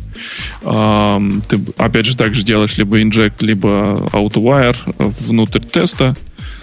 Вот. И вот такая вот штука. То есть вот, умеет практически те вещи, которые ты сказал, что не умеет Макита. Не, не говорю, что не умеет. Я говорю, что иногда ум за разум у него от всего ну, этого ну, заходит. Ну да, я, я понял. А потом от меня этот ум начинает заходить. Я остаюсь горячим нелюбителем вот этих э, field injection. Но то, что я остаюсь нелюбителем аутовайринга вообще, это как бы тема для отдельной дискуссии. Я считаю, что это тоже очень вредная магия. Ну почему же? А что делать тогда? Делать, делать в XML прописывать в явном виде? А, под аутовайрингом я имею в виду то, что они называют, ну, когда, когда dependency берется автоматически при помощи resolving по типу, по типу, потом по имени, если конфликт и так далее. Я, я за то, что в Java конфиг прописывать напрямую все, все, ну, все, как они называются, все бины, все dependency, чтобы они были доступны в Java конфиге. А как ты относишься вот к всяким квалифайерам? Там ну, есть же это... Qualifier это named, да, по, ну, да переводя да. по-русски. Ну, тоже плохо отношусь. Потому что named это такое зло. Когда ты, ты, ты знаешь, когда ты пишешь named, он может вообще другой тип взять, если named Знаю. совпадет. Знаю. За это, за это убивать надо из рогатки. В один прекрасный момент я это тоже как-то узнал, как это hard way. Это, это... это всегда узнается на опыте, да? Да-да-да. В один прекрасный момент. Да-да-да, точно-точно. У меня в одном месте используется вот это по историческим причинам. И в этом месте я уже натолкнулся на проблему, когда name, ты абсолютно ему плевать на совместимость типов. Сам понимаешь, как оно падает замечательно при этом. Угу. Да. Во-вторых, я натолкнулся вчера. Выгоняем систему для демонстрации. Я добавил в список бинов, вот который вот так магически auto один, который оказался иметь что-то общее, там, знаешь, в иерархии с э, другим, и с точки зрения Spring он оказался более подходящим кандидатом на вайринг. Вот это прикольно. Ну почему? Зачем? Я подозреваю из-за того, что один был такой generified немножко, этот был более конкретный. Угу. И ты понимаешь, как Но у них как общий прикольно. был этот, э, да, общий предок какой-то был. Как, как стало прикольно. Ну, в общем, да. Так что я, я вот такой вот ретроград. Нет, нет, на самом магии. деле, вот, э, да, меньше магии и да, просто-напросто смотреть, как это все дело работает. Надо, понимаете, понимаете свой инструмент, э, как бы рекомендация такая, что магия это неплохо, но вы должны понимать, что как это э, чудес не бывает, but shit happens. Поэтому, чтобы избежать э, вот это happens, пишите э, integration тест. Понимаете, как работает ваша магия. У меня как раз не было integration теста. Вот на этот программу не было. Теперь У тебя есть. полиция там? Не у меня. У меня, извиняюсь. Так, давайте быстренько посмотрим на тему наших слушателей и глянем, есть ли там что достойно нашего ну, высокого тут, упоминания. Чего такого гиковского, да, нету. Тут в основном про обновление Яндекс Диска говорят, которое привело к неработоспособности Windows. Тут очень много а, видимо, видимо, у них то, тоже был вот этот qualifier и совпало не, имя. А, в этом? Нет, я так понимаю, что у них там какая-то череда случайностей в Яндексе, а тут, если ты сидел под админом, то у тебя возникали проблемы. Если не под админом, то все вроде как было бы нормально. Так что это еще один повод, даже под Windows. Не надо сидеть под администратором. Это плохой плохая такая тенденция. А, я там, кстати, очень интересный комментарий с peercdn.com. Не смотрели это? А, это... Как, как вы вообще смотрите эти комментарии? Я не пойму ни разу. Э, просто на, на а, вместо Reddit... новые надо выбрать лучшие, да? Не, а, ну да, лучше. Лучше. Я все читаю. Я понятно, Яндекс. Тогда есть. ты поймешь нашу, нашу последовательность. Да, Compute да. Engine мы обсудили. Да-да, мы тут все в основном, ну, такое, что вроде как технически обсудили, так что и так мы уже, в общем, переговорили даже, по-моему, без Бобока, но все равно. Есть и... одна хорошая тема насчет шефа, но это можно ставить на потом. PirCDN, ну-ка, что это такое? Э, ладно, дорогие мои, мы действительно переговорили, я с Ксюшей соглашусь, хотя Ксюша это уже было тоже сексизм. Потому что, понимаешь, я с тобой... Во-первых, я тебя Ксюшей назвал, а во-вторых, согласился. То есть это как? То есть обыч, обычно что? Не соглашаюсь? Что, девушки не могут что-то умное сказать? То есть тут есть, есть на что наехать. Нет, она еще опять же сказала, что Java у нас многословная, и встретились э, джависты в этом выпуске, и многословный у нас выпуск получился. А, то есть это я на что-то намекала, да? Да. Окей, окей, хорошо. Я... Кстати, это же тема про сексизм есть, что из Node.js э, уволили core девелопера из-за того, что он в комите там поменял вместо he поставил да. Что поставил? Незаметно. Вместо he, ну типа он поставил они. Э, и в каком-то pull реквесте помимо того фичера, который он коммитил, и его уволили, по-моему. Нет, там была история какая-то, я так понимаю, что долго, что он, что хотели в документации поменять он на там более нейтральные они, а core-разработчик отклонил этот pull request, что типа слишком маленькое изменение. А кто-то все равно это закоммитил, и вот этот core-разработчик откатил этот коммит, ну, видимо, да, он был очень сексистски настроен. И а это, второй раз, это вообще интересно, что... Чего? Интересно, а. Он второй раз вместе, вместе с функционалом незаметно закоммитил, и а. его уволили. Ну, то есть там написано. Я вот, я вот давно думаю, когда я на компьютер зол, я всегда называю в женском роде. Ну, и, и всякими там словами неприличными. А так обычно Хорошо. за мужика считаю. Ну, в Node.js не надо идти работать, наверное, там строго с этим. Как-то мы, кстати, мы вот мы, мы сейчас пишем, как это, мы книжку пишем, и в книжке, вот когда мы говорим о юзере, мы всегда пишем ши. Вот у нас такой, такой подход. Не знаю. То есть у вас анти, антисексизм. А, да. Нет, а вот юзер, это, это кто у вас представляется? То есть книжку какую с рецептами еды пишете? Нет, фишка про. Во, Ксюша, вот за это из Microsoft кого-то уволили. Чувака, который сделал рекламу, что Xbox купить для своего парня. Ну да, да, я помню, ты рассказывал. Кстати, кстати в ГОСТах российских э, в документации на э, требования о том, что пользователя не, не надо называть, то есть э, обезличенное должно быть обращение. Там. Ну вот смотри, а как Необходимо тебе избавиться от... того, чтобы там... Чтобы Васи Пупкин есть... не был, да? Ну вот как, например, когда в предложении говоришь, что чтобы изба... уйти от тавтологии, когда говоришь там пользователь, ну, а, возможно. должен делать что-то и пользователь сделает то-то. То есть, чтобы два раза пользователь, пользователь не ставить, мы ставим ши. И я где-то читал, что это как раз вот приемлемое э, приемлемое такое вот обращение, если вот тебе нужно вот именно про пользователя э, сказать, что это приемлемо написать ши. А вы представьте, вы видите, мы беседуем о двух языках. Вот в русском языке с сексизмом хуже, чем в английском, правильно? В английском языке не так много вот этих половых штук. Более того, в английском языке нет возможности вот на вы к человеку обратиться. Ну, в английском, да, и там Ты непонятно, он или она это сделал, ну, сделал, например. То есть у нас... То есть английский язык, он достаточно дженерик для того, чтобы не быть да, сексистским, но тем не менее больше всего воды. Русский язык, он гораздо более сексистский.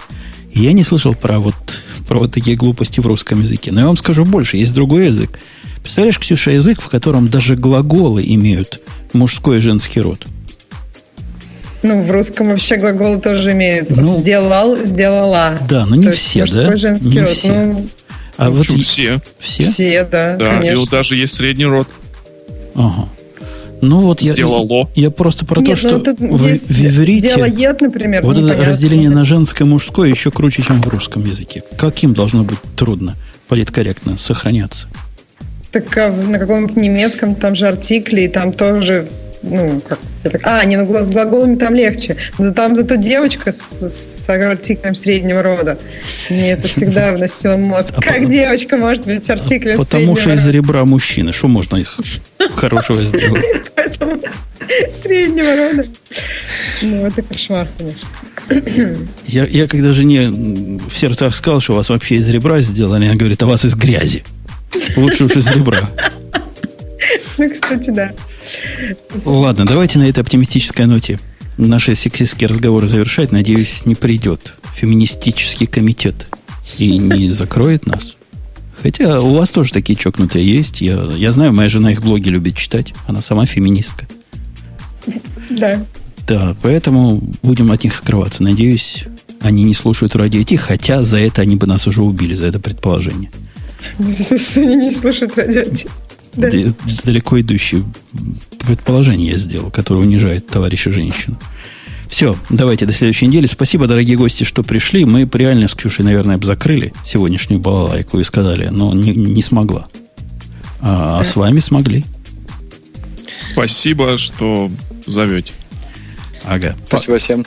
Спасибо, что оставались с нами. Приходите еще. На следующей неделе будет самый, что ни есть обычный выпуск, без всяких этих глупостей, без Java, питонов, ID, э, вимов, даже без Objective-C. Ну, может так, чуть-чуть. чуть-чуть может, самую да. малость. Все. Без Амазона еще? Без, без, без Амазона никак. Ну, может, чуток еще MongoDB добавим. У меня есть гнусные вещи про него сказать. Ладно, пока, услышимся. Пока. Пока. Пока.